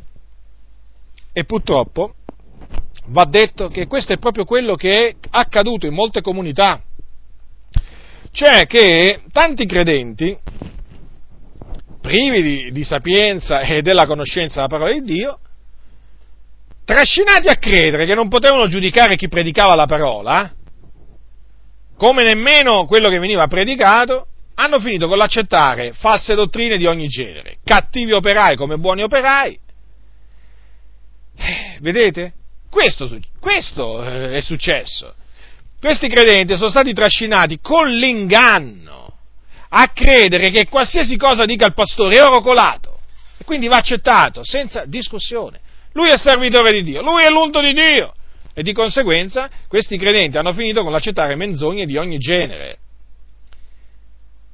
Ma poi è chiaro che, stando così le cose, è evidente che questi credenti siccome che gli brandiscono sempre contro questo passaggio, non giudicate, non giudicate, ma è chiaro che questi credenti poi eh, non si sentono autorizzati da Dio a riprovare, cioè a rigettare sia privatamente che pubblicamente le false dottrine.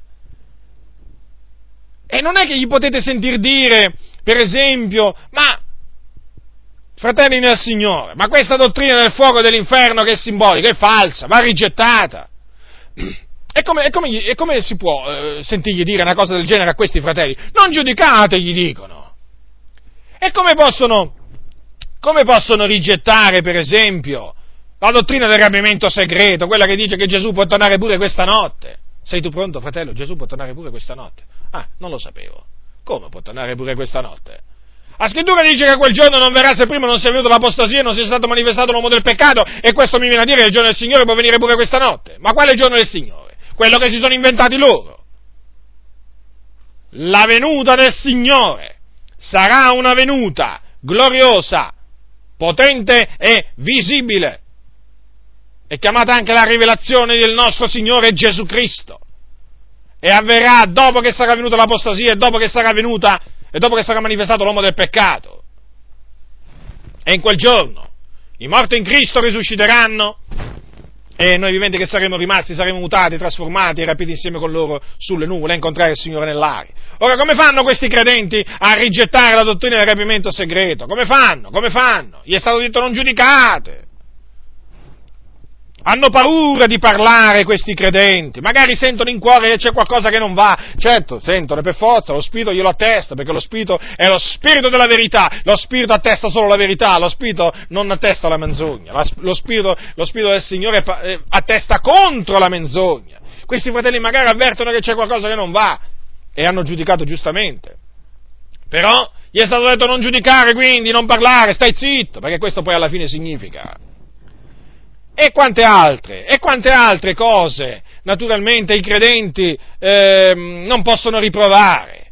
Eh, il pastore va al mare con la moglie, altri credenti vanno al mare a mettersi mezzi nudi, a prendere la tintarella, e il fratello non può parlare, non si può azzardare a dire, ma ciò, ma ciò non è da Dio non è un comportamento convenevole a santità, non è qualcosa che si conviene ai santi, no, non può parlare perché gli dicono, fratello, non giudicate, dice il Signore. E poi, naturalmente, anche quando la Chiesa usa i mimi, usa le scene teatrali, anche quando c'è qualcuno che sale sul palco e con le, con le corna, e col forcone e, e con la voce diabolica interpreta il diavolo, tu non ti puoi azzardare a dire ma ciò non viene da Dio. No, perché se lo dici tu giudichi. Ma giudichi nel senso sbagliato. Attenzione, eh? Nel senso sbagliato, certo. E quello significa che tu non puoi riprovare quella cosa, perché alla fin fine è questo che loro vogliono, che non vengano riprovate le opere infruttuose delle tenebre a cui si sono dati, che loro tollerano, che loro incoraggiano. Ecco perché dicono non giudicate del continuo la fratellanza, perché in questa maniera che cosa vogliono fare? Vogliono mettersi al riparo dalle confutazioni, dalle riprensioni, e certo, e certo nel momento in cui dicono non giudicare, fratello, e tu, eh, cioè voglio dire, manco cominci, manco cominci a parlare, e se hai cominciato a parlare ti fermi. Quello ti ha detto non giudicare, immagina tu, ti arriva veramente un colpo. Come? Questi fratelli naturalmente, siccome che non sanno che noi possiamo giudicare, eh, si fermano e dicono, beh, pastore mi ha detto che non devo giudicare, allora sto zitto. E no, fratello, non devi stare zitto, tu devi aprire la bocca, devi parlare, non devi temere questi cianciatori, ma devi riprovare le loro opere infruttuose delle tenebre, devi riprovare le loro false dottrine, devi riprovare la loro mondanità, devi farlo, fratello, aprendo la bocca, non con un cenno della testa, devi riprovare aprendo la bocca. Lo so, ti diranno, ma tu, tu sei uno che giudica i fratelli. Ma stai tranquillo, fratello, che quando si giudicano i comportamenti sbagliati, quando si giudicano i falsi insegnamenti, stai tranquillo, non si incorre nel giudizio di Dio, non si sta trasgredendo il comandamento di Dio di non giudicare. Dunque, è chiaro che queste parole non giudicate vengono dette, vengono dette, per, vengono dette da questi pastori perché non c'è verso più facile in tutta la Sacra Scrittura da, da citare, eh, e non potrebbe essere altrimenti, per azzittire le voci di protesta. Ecco perché oggi non ci sono protestanti. Sì, i protestanti nel senso, sì, chiese protestanti, sì, ma protestanti nel senso uomini e donne che protestano contro le falsità contro le ipocrisie, contro la mondanità che c'è in mezzo alla Chiesa. Dove sono questi protestanti? Ma dove sono? Sono protestanti di nome, ma non di fatto. È una vergogna, è un, po', è un po' come dire i protestanti. Ma voglio dire, ma la parola protestante, alcune, qualche volta uno potrebbe pure, mm, diciamo, riflettere su questo, sul significato della parola protestante. Ora, ma un protestante, se si chiama così, ma dovrà protestare, se no che protestante è? E contro che cosa protesta? Contro che cosa protesta un protestante se non contro le, le idolatrie, le falsità, le menzogne della Chiesa Cattolica Romana? D'altronde, nacque proprio nel periodo della Riforma questo termine protestante. Ma qui oggi, ma chi vuole protestare oggi? Anche in questo caso, e chi si mette a protestare contro il purgatorio, contro le statue, le immagini cosiddette sacre della Chiesa Cattolica Romana? Contro i pellegrinaggi, contro uff, il, l'Ave Maria, il culto a Maria, ma che vi posso dire? La lista è lunga, lunghissima, lunghissima, lunghissima. Fratello, non giudicare, ti dicono. Anche in questo caso, sì, i pastori ti dicono non giudicare.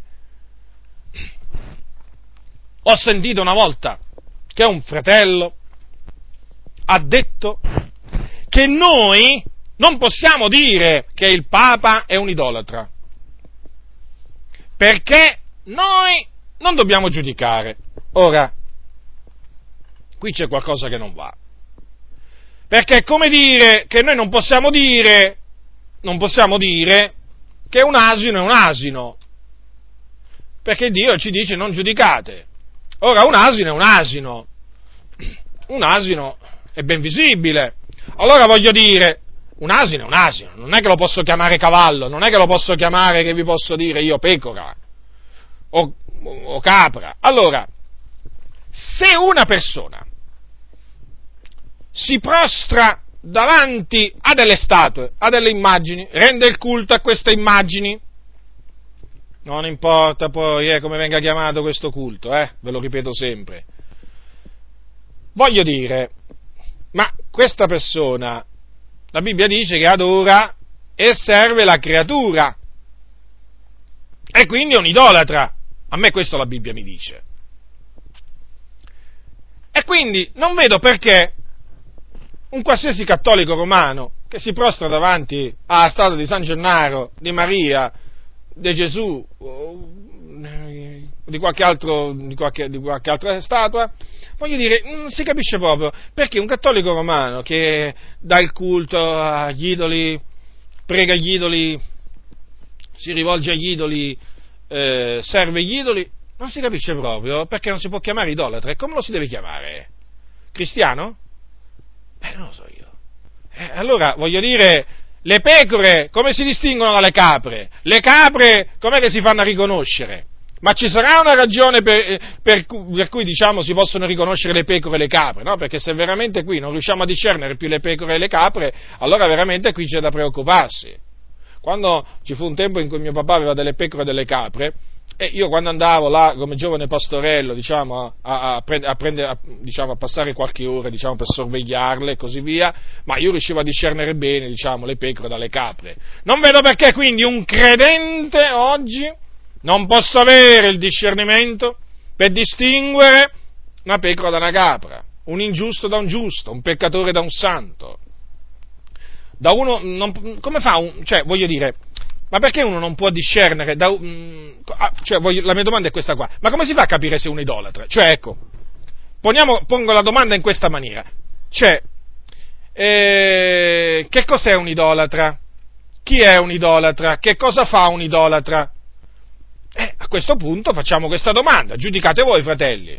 Egli conveniente che un credente si prostri eh, davanti alla statua di Maria e che gli reciti l'Ave Maria e la invochi e aspetti da lei benedizioni, grazie, aspetti da lei che la conduca a Gesù, aspetti da lei che la salvi, che lo salvi e così via. Ora, è conveniente tutto ciò? No, perché ciò è idolatria. È idolatria. L'idolatria si manifesta in questa maniera. Quando il popolo di Dio fu accusato di idolatria, perché fu accusato di idolatria? Perché si fece un vitello d'oro. Eh. eh adesso non hanno il vitello d'oro, hanno le statue d'oro, le statue di Maria d'oro, hanno altre cose d'oro. Oh, vabbè, non importa se sono d'oro, di gesso, di ferro, di legno, non importa, sempre idoli sono. E quella idolatria secondo la Sacra Scrittura. È idolatria, fratelli, nel Signore, nessuno mi inganni onde non diventiate idolatri come alcuni di loro, secondo che scritto il popolo si sedette per mangiare e per bere e poi s'alzò per divertirsi. Ecco, l'idolatria. E Paolo appunto per, per, per, esortare i credenti a fuggire l'idolatria ricordò appunto quegli eventi, gli eventi appunto in cui il popolo di Israele, eh, mentre aspettava Mosè che tornava, o meglio, dato che non vide Mosè tornare, perché dicevano appunto che oramai non si sapeva quello che era avvenuto di Mosè, ecco che appunto si fecero un vitello d'oro. Eh sì, si fecero un vitello d'oro e offrirono sacrifici. Il culto al vitello d'oro, il culto, sì. E allora? L'idolatria oggi come si manifesta? Oggi l'idolatria si manifesta non solo in mezzo alla giungla, dove le persone adorano, diciamo, il, il, cane, il serpente, la mucca, o l'albero, o la roccia, ma l'idolatria è manifesta anche in questa nazione cosiddetta cristiana, che viene considerata la culla del cristianesimo, dove c'è appunto la sede centrale del cattolicesimo romano. E come si manifesta questa idolatria? con tutte queste statue di Maria e di tanti altri, messe un po' dappertutto, si manifesta con preghiere rivolte a queste statue, con inni, cantici, lodi rivolte a, questi, a queste statue, invocazioni. E dunque, voglio dire, il Papa, il capo della Chiesa Cattolica Romana, a me risulta che è un cattolico romano, che fa quello che qualsiasi cattolico romano zelante fa. Si prostra davanti agli idoli, anche lui rende il servizio e il culto degli idoli e quindi è un idolatre. È molto semplice, fratelli nel Signore, è molto semplice, però purtroppo oggi, purtroppo oggi persino in molte, in molte chiese evangeliche, queste cose non possono essere dette. Ah, queste cose non possono essere dette perché se tu, se tu le dici ti fai, ti fai tanti nemici, ma tanti veramente. ma è meglio farsi nemici dicendo la verità che farsi nemici dicendo le menzogne. Ora, è chiaro allora che queste, queste parole, momento, queste parole non giudicate, nel momento in cui uno eh, si mette a giudicare con giustizia, eh,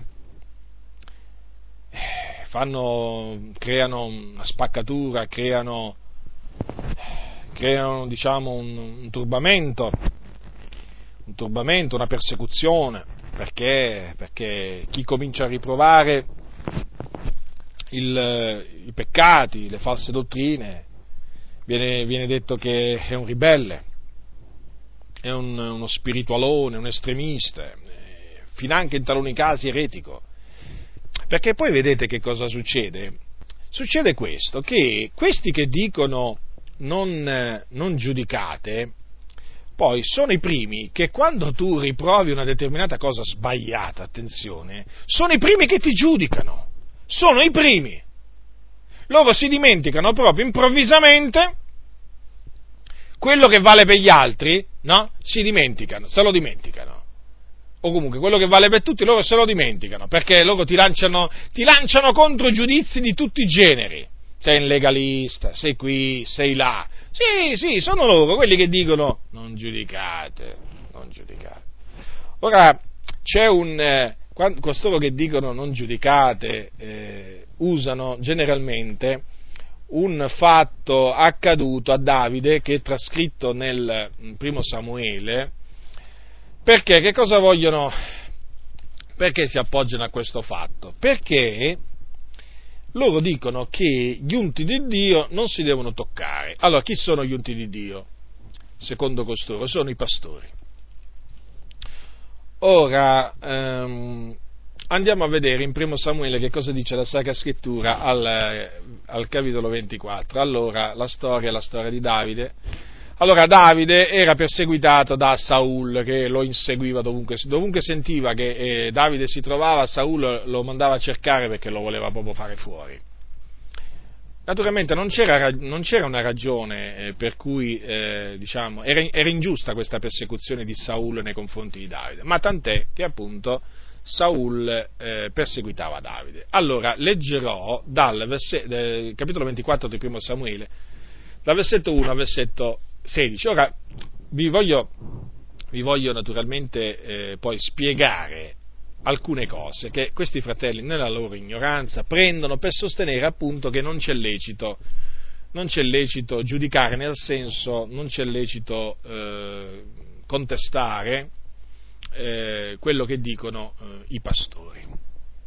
Allora, che sono gli unti dell'Eterno. Allora, poi Davide si partì di là e si stabilì nei luoghi forti di Enghedi e quando Saul fu tornato dall'inseguire i Filistei gli vennero a dire ecco Davide nel deserto di Enghedi.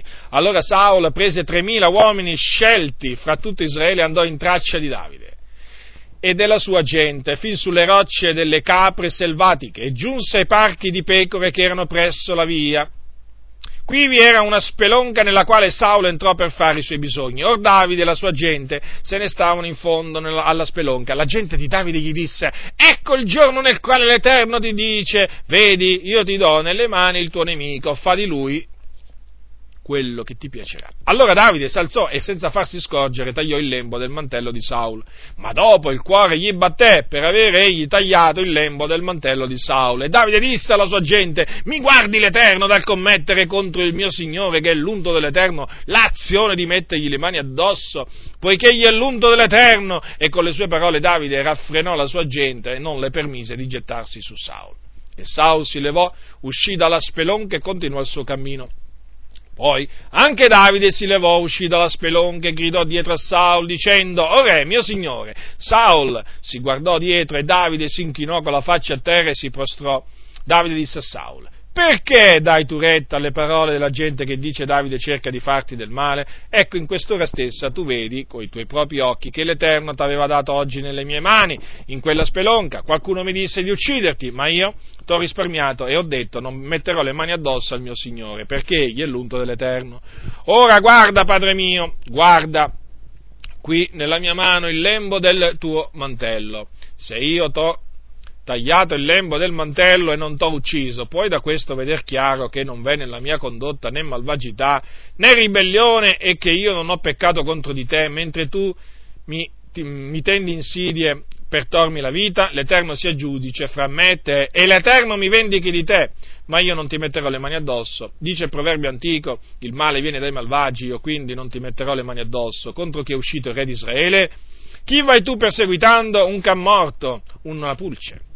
Sia dunque arbitro l'Eterno e giudichi fra me e te, venga e difenda la mia causa e mi, tenga, e mi, tenga, e mi renda giustizia, liberandomi dalle tue mani. Ora, generalmente, eh, viene, viene, quando viene fatta la predica su questi, su, su questi, episodi, viene messa l'enfasi sul fatto che Davide non toccò l'unto dell'Eterno.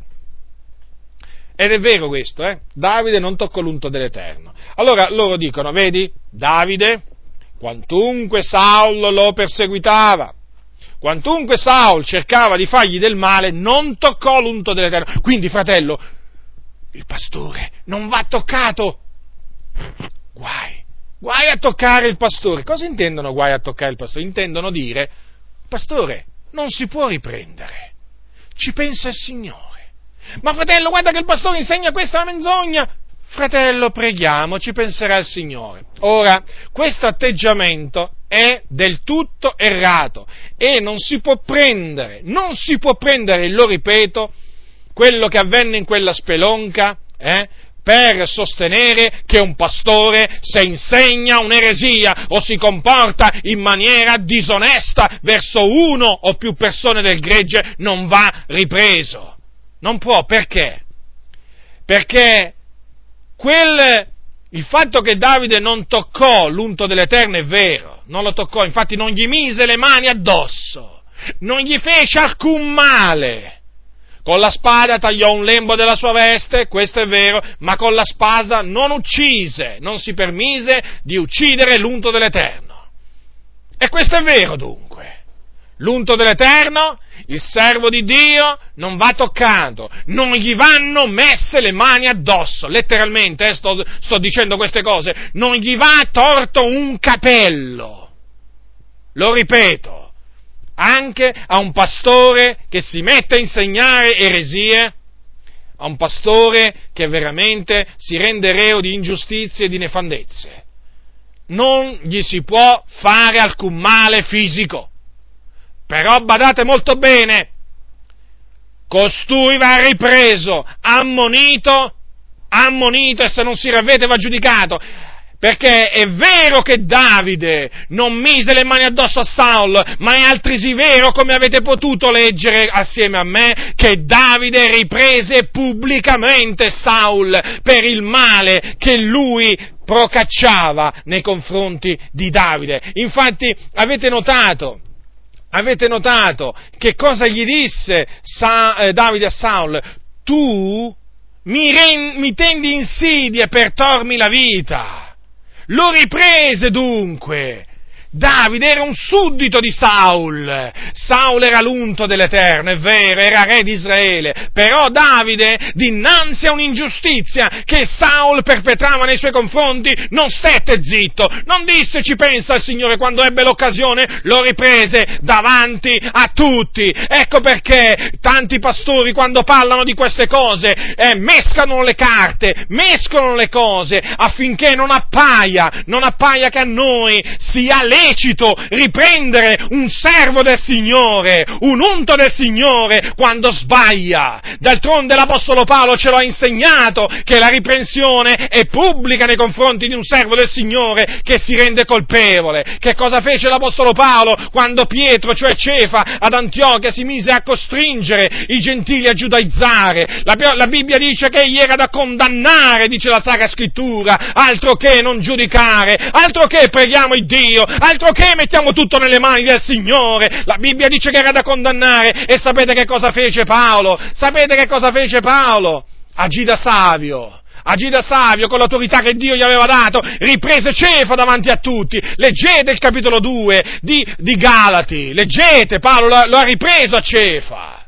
Altro che non si tocca l'unto dell'Eterno. Se non toccare l'unto dell'Eterno significa non mettergli le mani addosso, non torcergli un capello, questo sì, la Bibbia avalla questo, avalla questo, questo, significato, avalla questa interpretazione, ma se per non toccare l'unto dell'Eterno significa che un unto di Dio non va ripreso quando insegna le falsità e quando si comporta impeccaminosamente, allora quella è una falsa interpretazione che viene dal, dal diavolo, perché il diavolo ha tutto l'interesse che uomini corrotti stiano dietro il pulpito, che uomini corrotti guidino il popolo affinché il popolo si corrompa pure esso. Quando io ho sentito Benny Hinn che ci diceva non toccare gli unti dell'Eterno e minacciava i suoi nemici, minacciava i suoi nemici di castigo di Dio perché? Perché si permettevano di riprenderlo a lui, di confutarlo pubblicamente per le sue nefandezze, per la sua vita scandalosa. Eh? Questo è peccato, perché quello significa voler impaurire i credenti, eh? voler impaurire i credenti che hanno il coraggio, o comunque anche quelli che non hanno il coraggio di riprenderlo con queste parole. Non toccate gli unti del Signore, non fate alcun male ai miei profeti. E chi gli fa del male?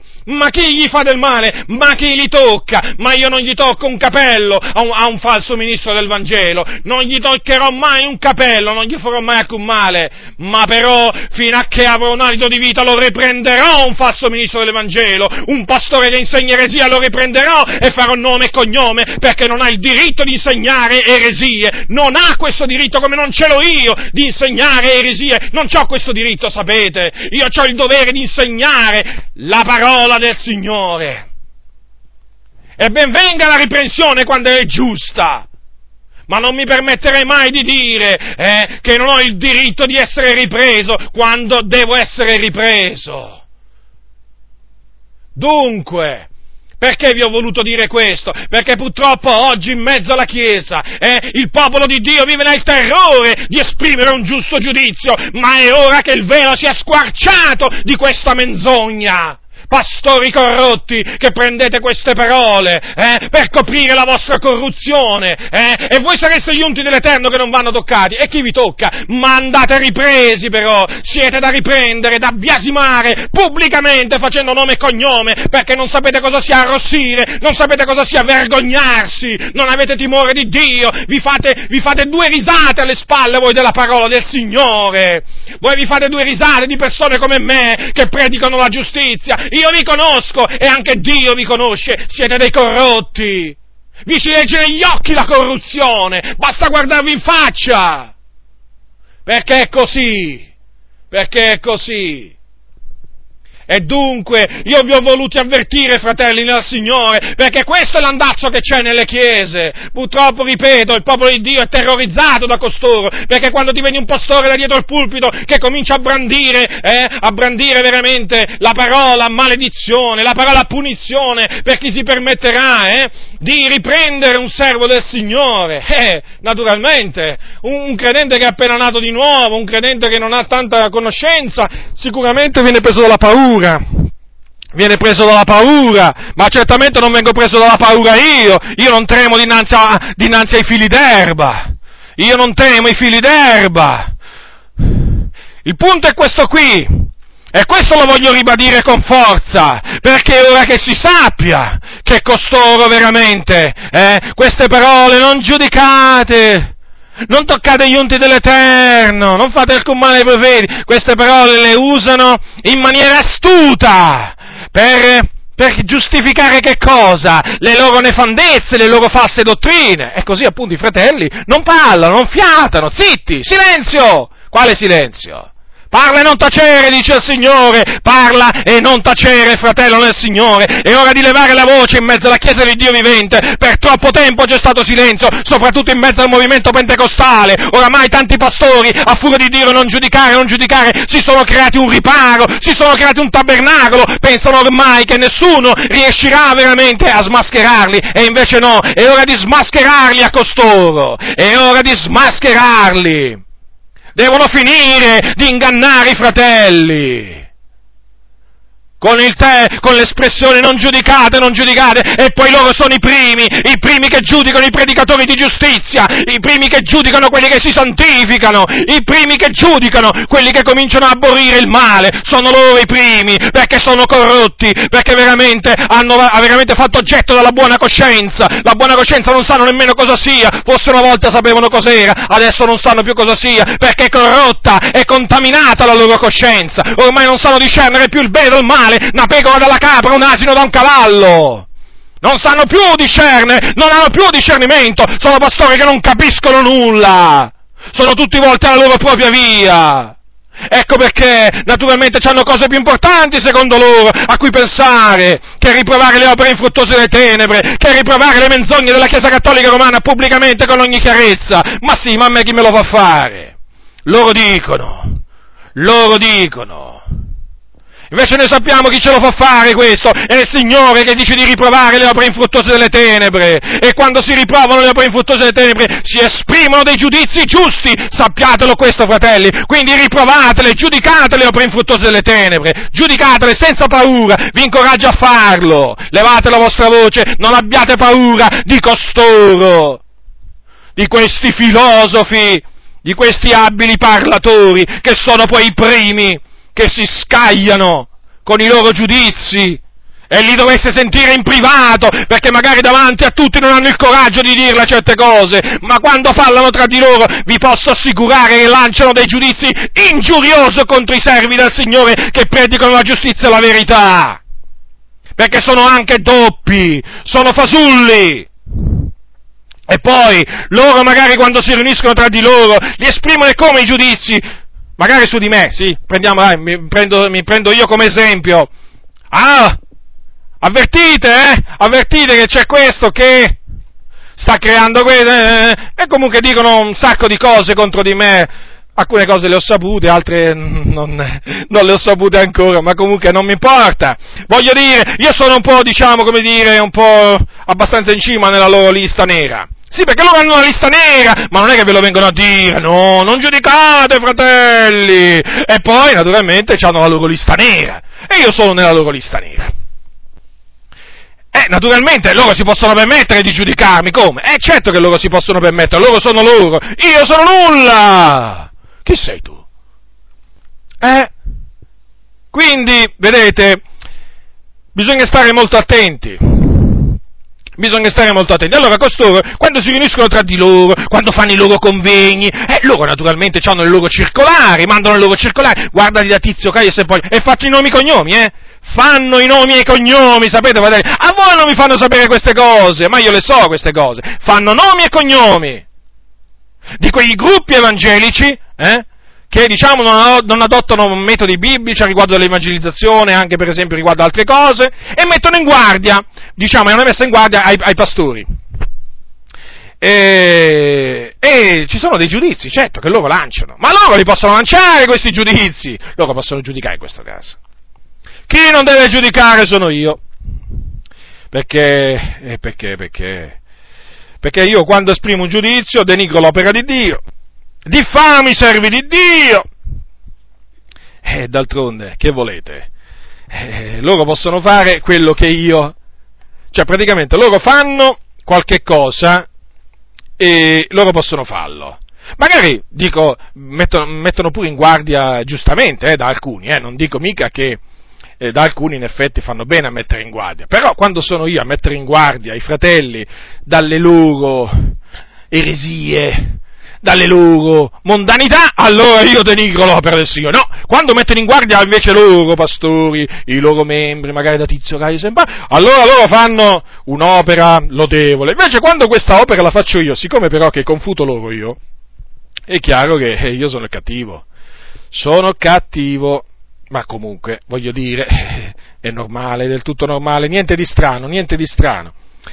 Voglio dire dunque che eh, costoro quando si tratta di giudicare, giudicano e come se giudicano. E poi ho notato un'altra cosa, se qualcuno li giudica, diciamo, eh, favorevolmente, allora non ti dicono che non devi giudicare, però se cominci a dire certe cose che non vanno, allora non giudicare, insomma.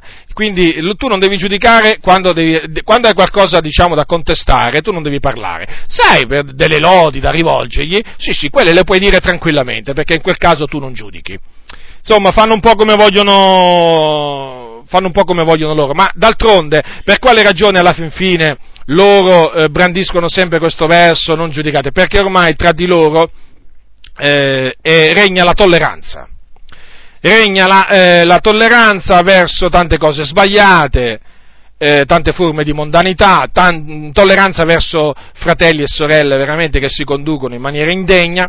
E quindi questa tolleranza eh, si, deve, diciamo, si deve difendere, si deve coprire appunto con queste, con queste opere.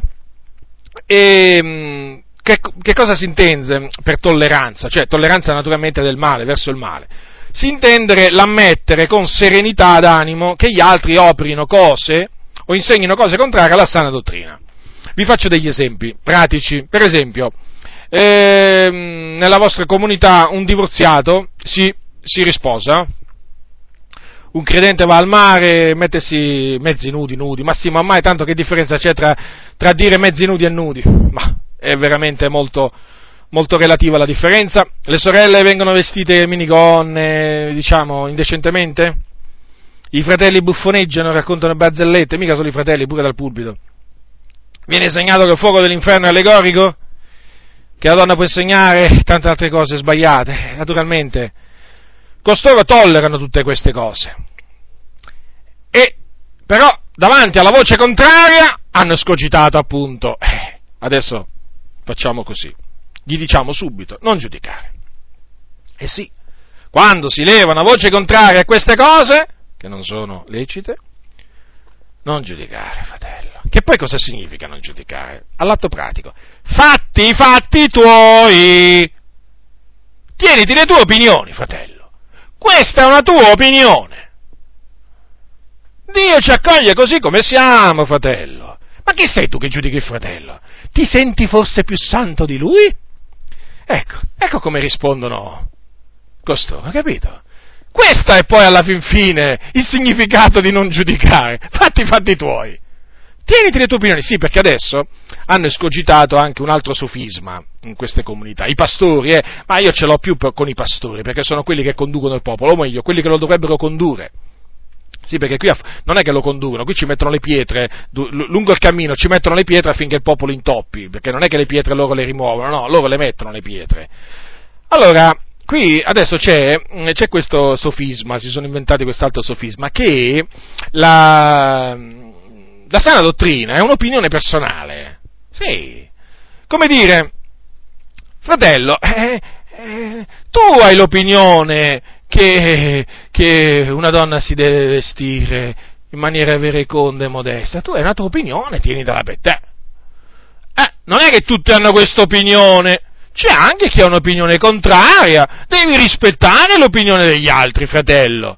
Eh, quindi io devo rispettare l'opinione che dice che la sorella può, può venire pure con le gambe scoperte al locale di culto mettersi con le gambe accavallate e far vedere naturalmente le cosce a tutti. Eh, io devo, io devo diciamo, accettare questa opinione. Devo accettare l'opinione che una sorella venga con bella scollata, sbracciata, con l'ombelico di fuori, truccata, con gli orecchini.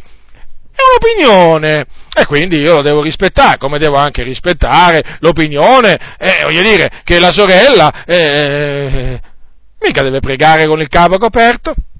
No, voglio dire, è un'opinione, voglio dire, può anche pregare con il capo eh, scoperto, fratello, tu tieniti la tua opinione e noi ci teniamo la nostra, un bel niente.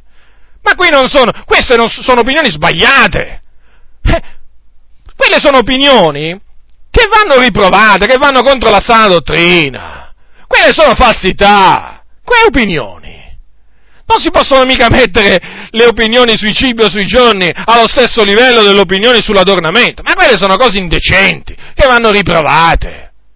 È come dire, tu hai l'opinione che bisogna dire sempre la verità, io ho l'opinione che ogni tanto la menzogna si può dire. Ah, è un'opinione quella, è un'opinione sbagliata, se è un'opinione è sbagliata e va riprovata. Non c'è nessun rispetto da mostrare verso questa opinione. Quindi, verso quelle opinioni, che poi sono opinioni, sono insegnamenti oramai, che vanno contro la parola di Dio, eh?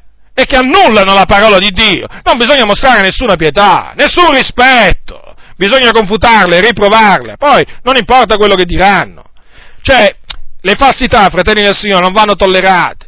I comportamenti mondani non vanno tollerati, perché ricordatevi oggi che se la situazione oggi in mezzo alle chiese in Italia è questa, eh, è dovuta anche al fatto che dal pulpito eh, non sanno dire altro che non giudicate, non giudicate, non giudicate. E chi giudica più? Eh, qui non bisogna giudicare. A me mi chiamano il giudice, il giudice, me ne hanno affibbiati di soprannomi, il giudice supremo, l'infallibile, ma come io l'infallibile? Ma io sbaglio in molte cose. Ma io non sono un giudice. Io sono la voce di uno che grida. Io sono un ministro del Vangelo, non sono un giudice. Ma è chiaro che nel riprovare determinate cose sbagliate passo da giudice. E vabbè, e vabbè, eh, alla fin fine. Che ci si può fare? Eh, d'altronde i nomignoli, i soprannomi, Gesù lo chiamavano, lo chiamavano amico dei pubblicani e dei peccatori, beone, mangione, quindi sopportiamo, voglio dire, sopporto, volentieri, ma poi per la gloria del Signore, a cagione del nome di Cristo. Quindi, voglio dire, le, le cose false non vanno tollerate, fratelli, non vanno tollerate. E vi voglio, vi voglio spiegare questo con alcuni passi della scrittura nell'Apocalisse, no, perché questo fatto di non giudicare poi alla fine porta cioè l'interpretazione falsa che si dà al, a, alle parole non giudicate, porta la, tol, porta la, Chiesa a tollerare le false dottrine e il peccato. E i fatti, fratelli, e i fatti, i fatti sono incontrovertibili, proprio questo è quello che succede in mezzo alle comunità. Capitolo 2 di Apocalisse. Versetto, allora all'angelo della chiesa di Tiatiri Gesù fece arrivare queste parole, ma ho questo contro te che tu tolleri quella donna Jezebel, che si dice profetessa e insegna e seduce i miei servitori, perché commettono fornicazione e mangino cose sacrificate agli idoli. E io le ho dato tempo per ravvedersi ed ella non vuole ravvedersi della sua fornicazione. Ora, notate che Gesù aveva qualcosa contro questo angelo, questo conduttore di chiesa. E qual era questo qualcosa? Che tollerava quella donna Jezebel, che si diceva profetessa, insegnava e insegnava i servi del Signore, seducendoli affinché commettessero fornicazione e mangiassero cose sacrificate agli idoli. Vedete, era qualcosa questo che il Signore non tollerava, ma tollerava l'angelo della chiesa di Tiatira e il Signore lo rimproverò. Dunque, i malvagi non vanno tollerati, le malvagità non vanno tollerate, vanno riprovate, rimproverate. E al capitolo 2, versetto 2 invece c'è l'esempio di qualcuno che è stato elogiato dal Signore per non avere tollerato i malvagi. Infatti all'angelo della chiesa di Efeso il Signore disse, hai costanza, hai sopportato molte cose per amore del mio nome e non ti sei stancato.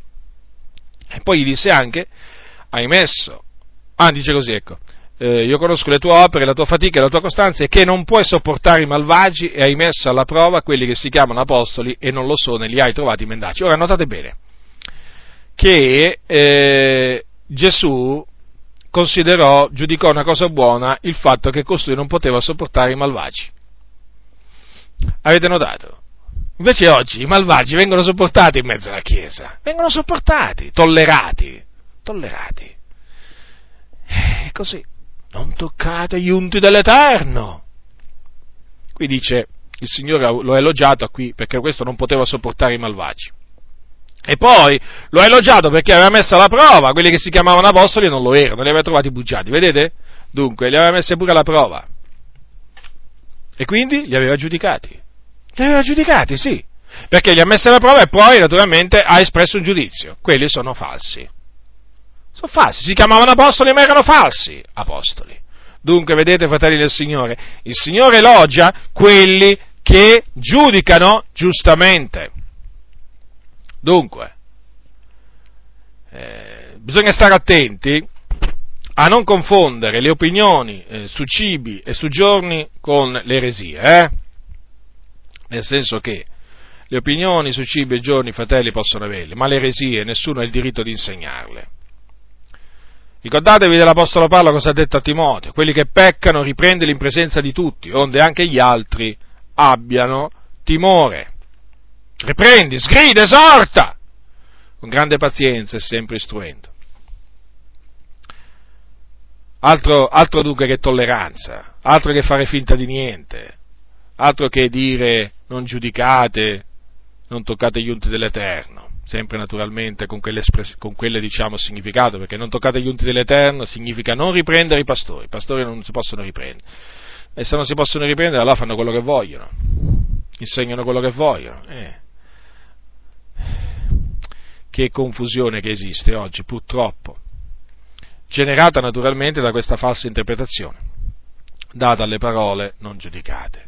Dunque bisogna prendere una chiara posizione, fratelli nel Signore, e porsi contro ogni forma di male, e questo affinché la Chiesa sia conservata pure irreprensibile nell'attesa della venuta del Signore Gesù Cristo, e affinché i credenti sappiano che nella Chiesa dell'Iddio vivente, che è colonna e base della verità, uno non è libero di agire, ma, di, di agire in malo modo e di insegnare quello che vuole. Ecco perché, ecco perché è importante riprendere le falsità è importante questo. Dunque uno deve avere un tale zelo per la casa di Dio che quando si accorge che qualcuno cerca di introdurre cattivi costumi o delle strane dottrine, dico deve avere un tale zelo che leva subito la sua protesta contro tali cose e contro coloro che sono impegnati in questa opera del diavolo in mezzo al gregge di Dio. E questo per evitare che la cosa dilaghi e diventi inarrestabile. Ricordatevi che Gesù quando entrò nel Tempio a Gerusalemme e vide che la casa di Dio era stata resa una casa di mercato, sapete che cosa fece Gesù? La Bibbia non è che dice che se ne andò sul monte a pregare, non è che disse preghiamo il Dio, il Dio interverrà. No, no, no, no, no.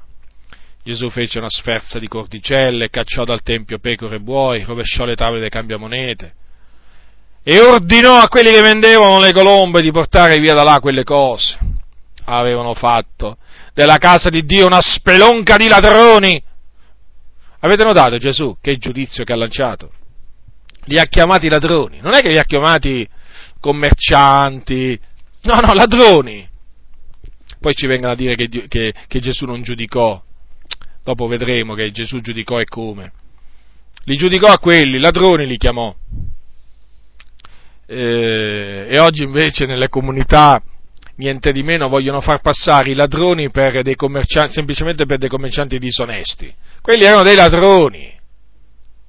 Non è che c'è scritto, non è che c'è scritto che il commercio che veniva fatto nella casa di Dio era un commercio disonesto, nel senso che i prezzi erano stati alterati notevolmente, per cui Gesù quando vide questo cacciò tutti fuori dal Tempio. Come dire allora che se Gesù trovava nel Tempio un mercato onesto l'avrebbe lasciato là. Ma cosa si inventano i pastori oggi? Veramente cose assurde. Non sanno, non sanno più mai cosa dire purtroppo, sono così confusi che ogni tanto veramente dalla, da, dalla loro mente confusa esce qualche diavoleria. Poi vi ricordo anche il fatto di, di, Paolo ad Antiochia, ve l'ho detto prima, comunque ve lo ricordo, quando, quando Pietro, Cefa, eh, Paolo si accorse che Cefa non, non, si conduceva con dirittura rispetto alla verità del Vangelo perché costringeva i gentili a giudaizzare, che fece? Lo riprese davanti a tutti. Gli disse, se tu sei che sei giudeo, vivi alla gentile e non alla giudaica, come mai costringi i gentili a giudaizzare? Questo glielo disse in presenza di tutti, eh? la Sacra Scrittura lo dice, fratelli. E dice infatti così Paolo a Timoteo, quelli che peccano riprendono in presenza di tutti, affinché anche gli altri abbiano, eh, anche gli altri abbiano timore.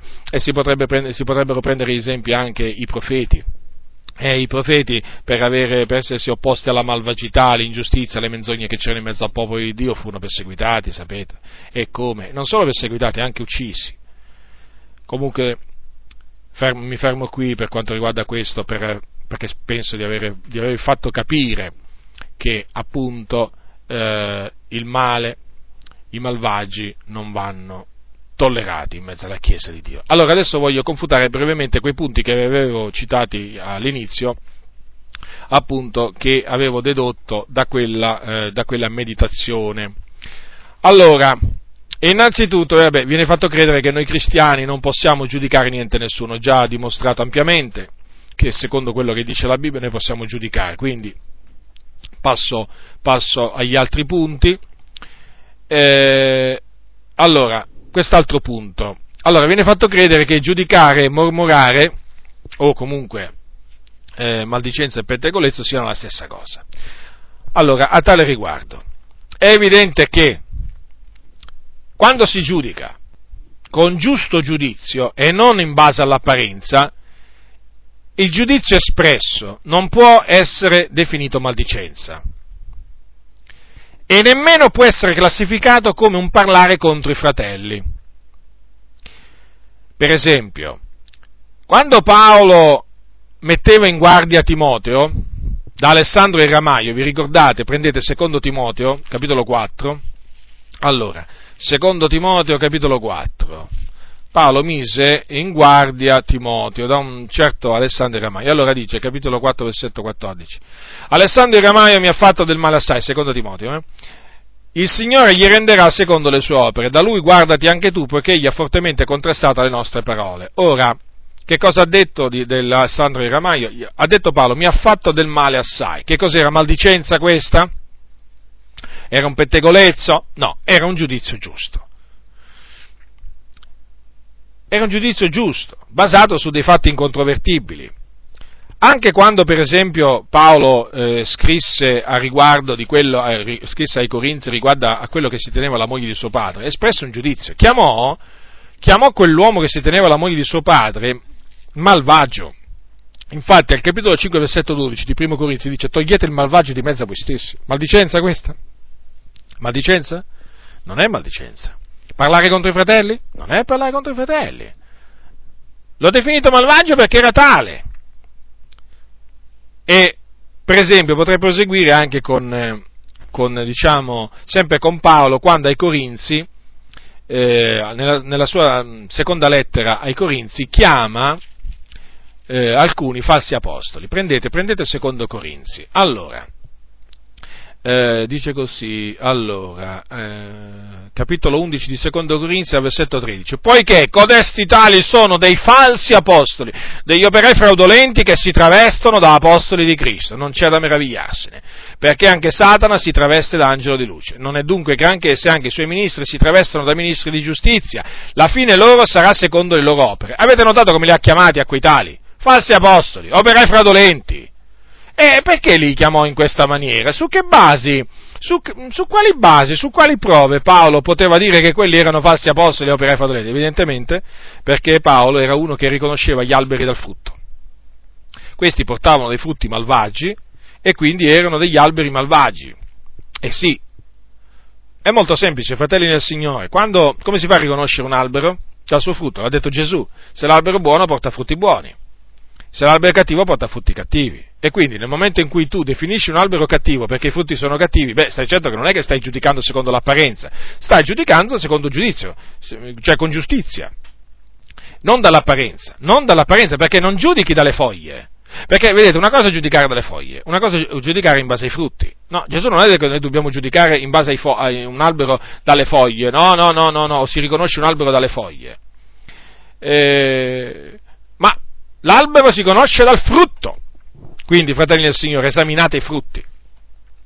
Eh, e, per, e, poi anche, per esempio, quando Paolo parlò di alcuni che, che erano là nel, a Roma, a Roma, eh, allora, capitolo 16, da versetto 17, leggerò versetto 17 e 18.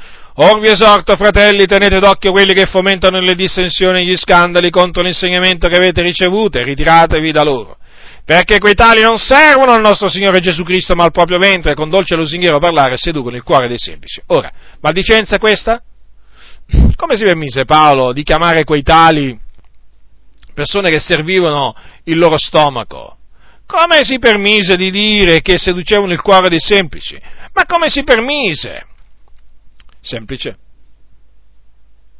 Lui lo disse queste cose in, ba- in base ai frutti che portavano costoro e quindi giudicò quelle persone in base ai loro frutti. Quelli fomentavano le dissensioni e gli scandali contro l'insegnamento che i santi di Roma avevano ricevuto, come dovevano essere giudicati, come brave persone, come servi del Signore. Non è che si può chiamare servo del Signore uno che va contro l'insegnamento della parola di Dio. Non mi insegna questo la parola di Dio. Poi l'altro punto che volevo confutare brevemente è quest'altro. Viene fatto credere che per poter esprimere un giudizio noi dobbiamo essere senza peccato, perché Gesù disse che chi è senza peccato scaglia il primo la pietra. Ah, questo, questo si sente spessissimo. Chi è senza peccato scaglia il primo la pietra. Allora, praticamente che cosa vogliono dire con queste parole? Che o meglio, de, dico un'altra cosa, la dico in un'altra maniera la cosa. Cioè, se fosse così, dato che qui falliamo tutti in molte cose, a partire da me, eh, qui non potremmo aprire mai la nostra bocca, fratelli. Mai! Qui non potremmo mai fiatare contro le opere infruttuose delle tenebre. E di conseguenza non potremmo mai mettere in guardia i fratelli dagli operatori di, scand- di scandali che ci sono in mezzo alle chiese. È proprio questo che vuole il diavolo. Per incoraggiare, questo è quello che vuole fare il diavolo, per incoraggiare quella gente riprovata quanto alla fede che c'è in mezzo alla Chiesa. Dunque,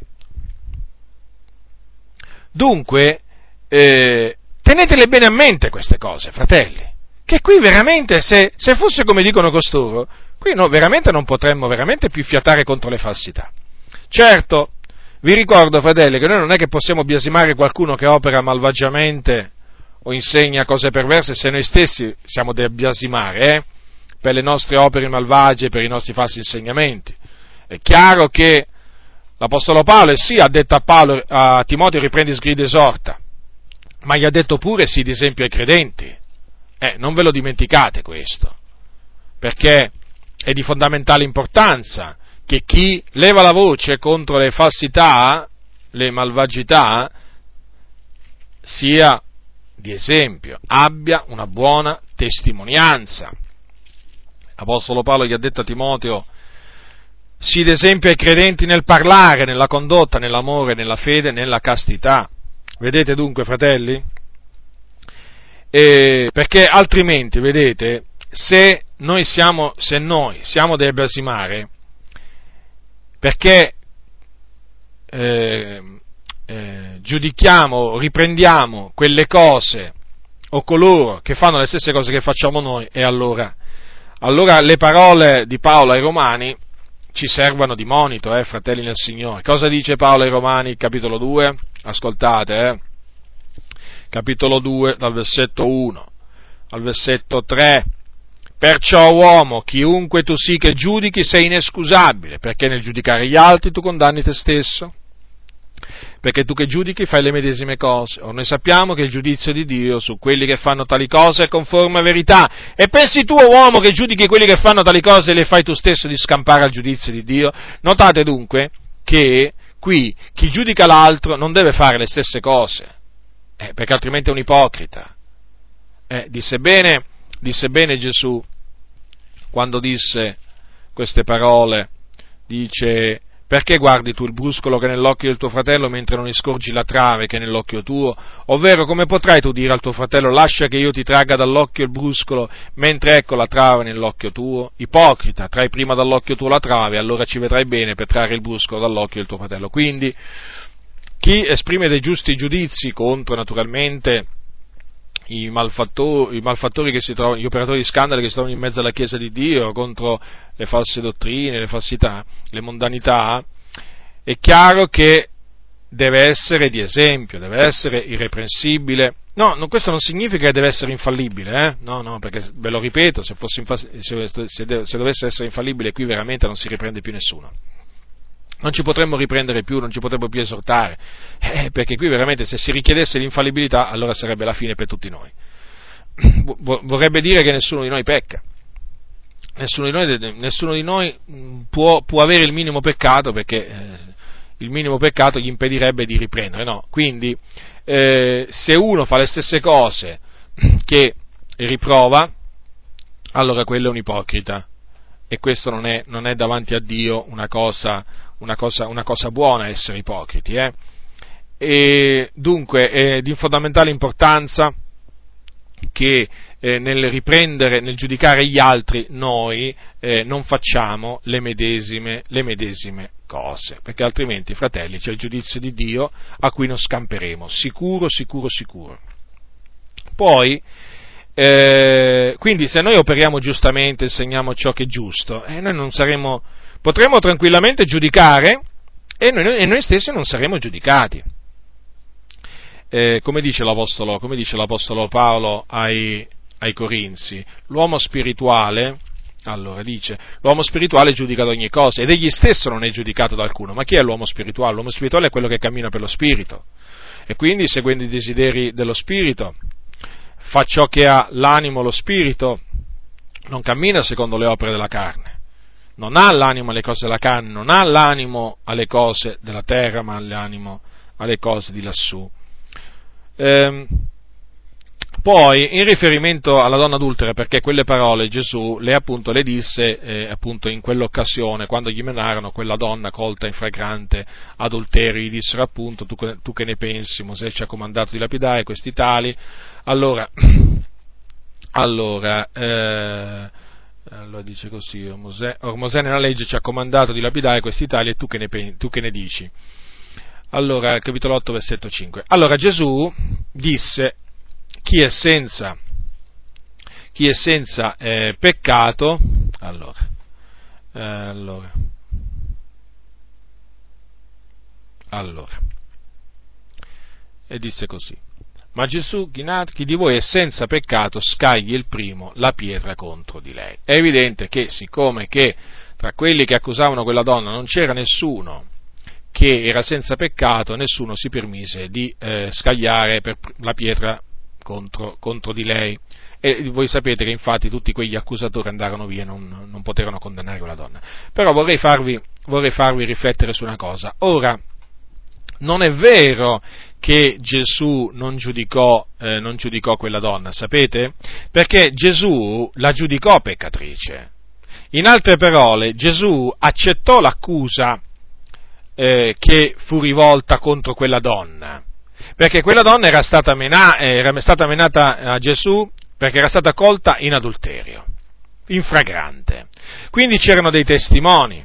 Gesù, come poi potete vedere, accettò il fatto che quella donna avesse peccato.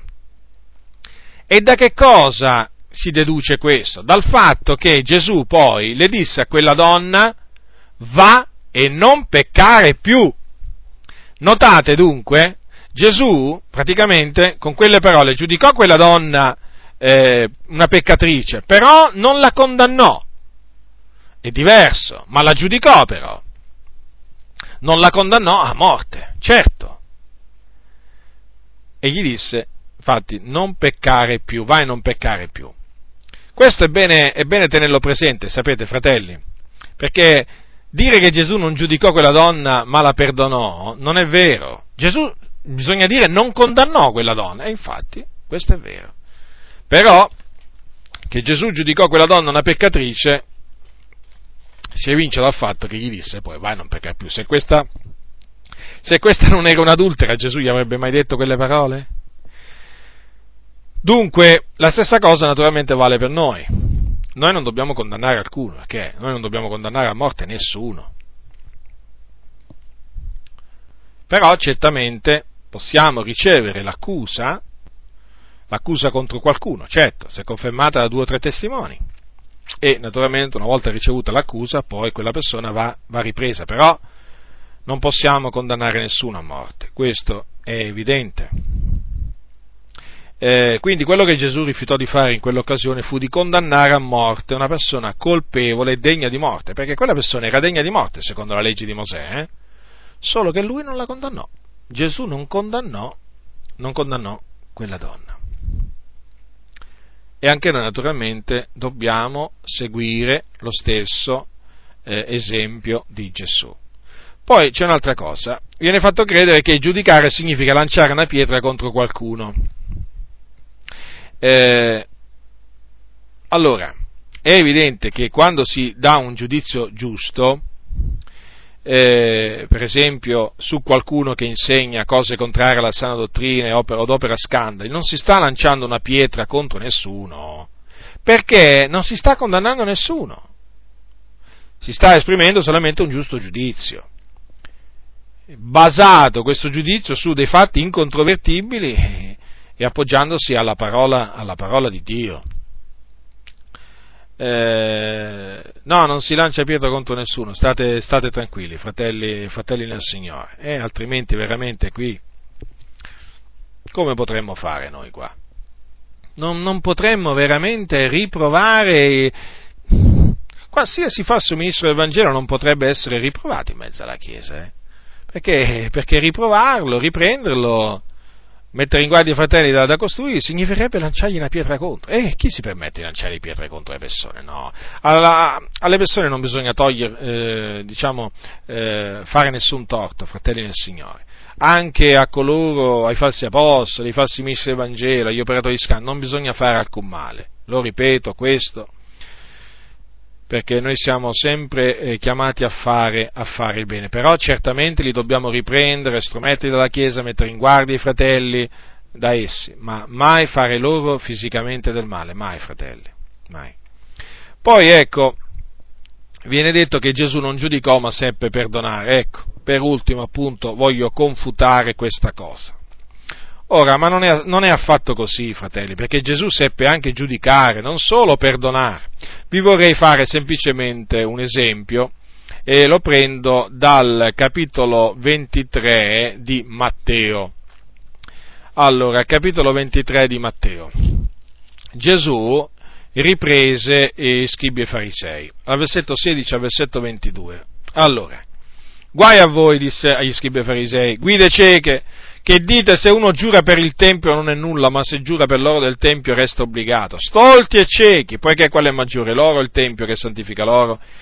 E se uno voi dite giura per l'altare non è nulla, ma se giura per l'offerta che c'è sopra resta obbligato. Ciechi, poiché quella è maggiore, l'offerta o l'altare che santifica l'offerta? Chi dunque giura per l'altare giura per esso e per tutto quello che c'è sopra. E chi giura per il Tempio giura per esso e per colui che l'abita. E chi giura per il cielo giura per il trono di Dio e per colui che vi siede sopra. Ora, come ha chiamato Gesù quelle persone? Guide cieche, allora, stolti e ciechi. Allora, ma perché li ha chiamati così? Perché avevano annullato la parola, la parola di Dio con le, loro, con le loro ciance.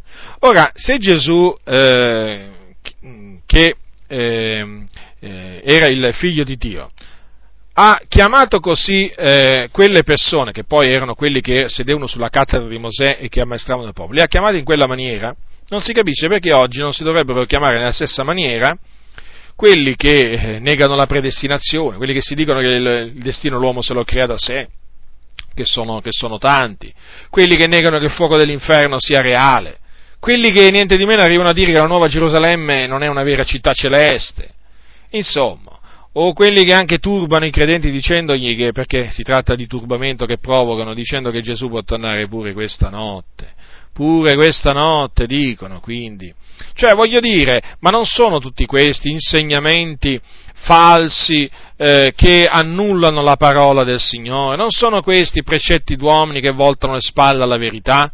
Eh? E da chi? E da chi vengono rivolti costoro se non da, da, delle guide cieche? Cioè, voglio dire, ma perché? Perché non, dovremmo, perché non dovremmo esprimere lo stesso giudizio che ha espresso Gesù? Perché no? Gesù lo ha fatto.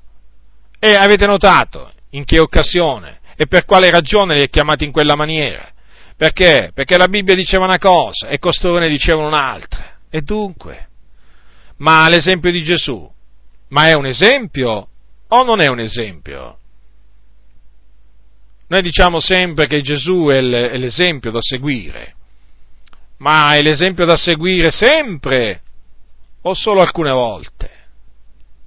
Impariamo da Gesù dunque, fratelli nel Signore, che non tollerò il male, non tollerò i malvagi, ma riprovò il male e riprovò i malvagi. Impariamo dall'Apostolo Paolo, impariamo dall'Apostolo Paolo, che ebbe il coraggio di denunciare il male, i peccati a cui il popolo di Dio si dava ed ebbe anche il coraggio di mettere in guardia da coloro che insegnavano false dottrine e facevano degli scandali. Impariamo, impariamo, fratelli nel Signore, non vi lasciate spaventare da quelli che vi dicono non giudicate, non giudicate, tagliate rettamente la parola della verità, attenetevi alla sana dottrina, siate d'esempio ai credenti e riprovate le opere infruttuose delle tenebre senza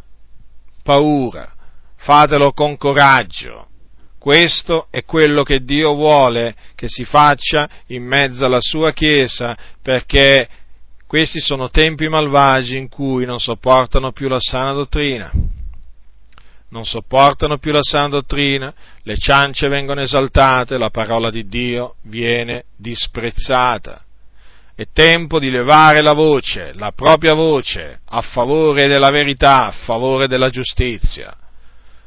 Questo naturalmente significherà farsi tanti nemici, significherà essere guardati male, eh, essere guardati con sospetto, ma che importa?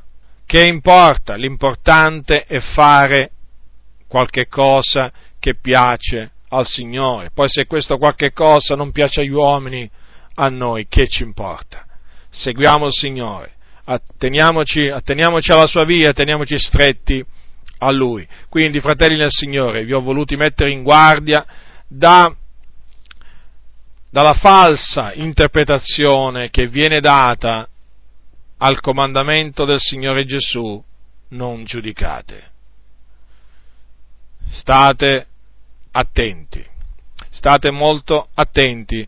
Ve lo ripeto, se oggi la situazione è questa, nella maggior parte delle chiese, è perché appunto, è perché appunto il popolo ha dato retta a questa falsa interpretazione data alle parole di Gesù, non giudicate. Quindi il popolo ha paura, ha paura, e io lo so questo, di riprovare determinate cose perché teme in questa maniera di trasgredire il comandamento di Dio che dice appunto non giudicate. Sono riusciti oggi questi abili parlatori che si trovano dietro il pulpito a veramente far passare a far passare la menzogna per verità e molti purtroppo l'hanno accettata perché non conoscono le sacre scritture non la tagliano rettamente. Dunque, rigettate ogni maldicenza, ogni pettegolezzo, ogni mormorio, ma, ma accettate ogni giudizio giusto, basato su fatti incontrovertibili confermati dai testimoni e dalla parola di Dio fuggite la maldicenza, fuggite ogni pettegolezzo, fratelli nel Signore, fuggite il mormorio, però non fuggite il giudicare giustamente, perché potete, giusti, potete giudicare giustamente. Gesù lo ha detto, non giudicate secondo l'apparenza, ma giudicate, ma giudicate con giudizio. Fatelo, vi esorto a farlo nel timore del Signore per il bene vostro, per il bene vostro e per il bene di coloro che sono attorno a voi. Quindi concludo con le parole di Gesù Cristo, nostro Signore e Salvatore, che è benedetto in eterno. Non giudicate secondo l'apparenza, ma giudicate con giusto giudizio. La grazia del Signore nostro Gesù Cristo sia con tutti coloro che lo amano con purità incorrotta. Amen.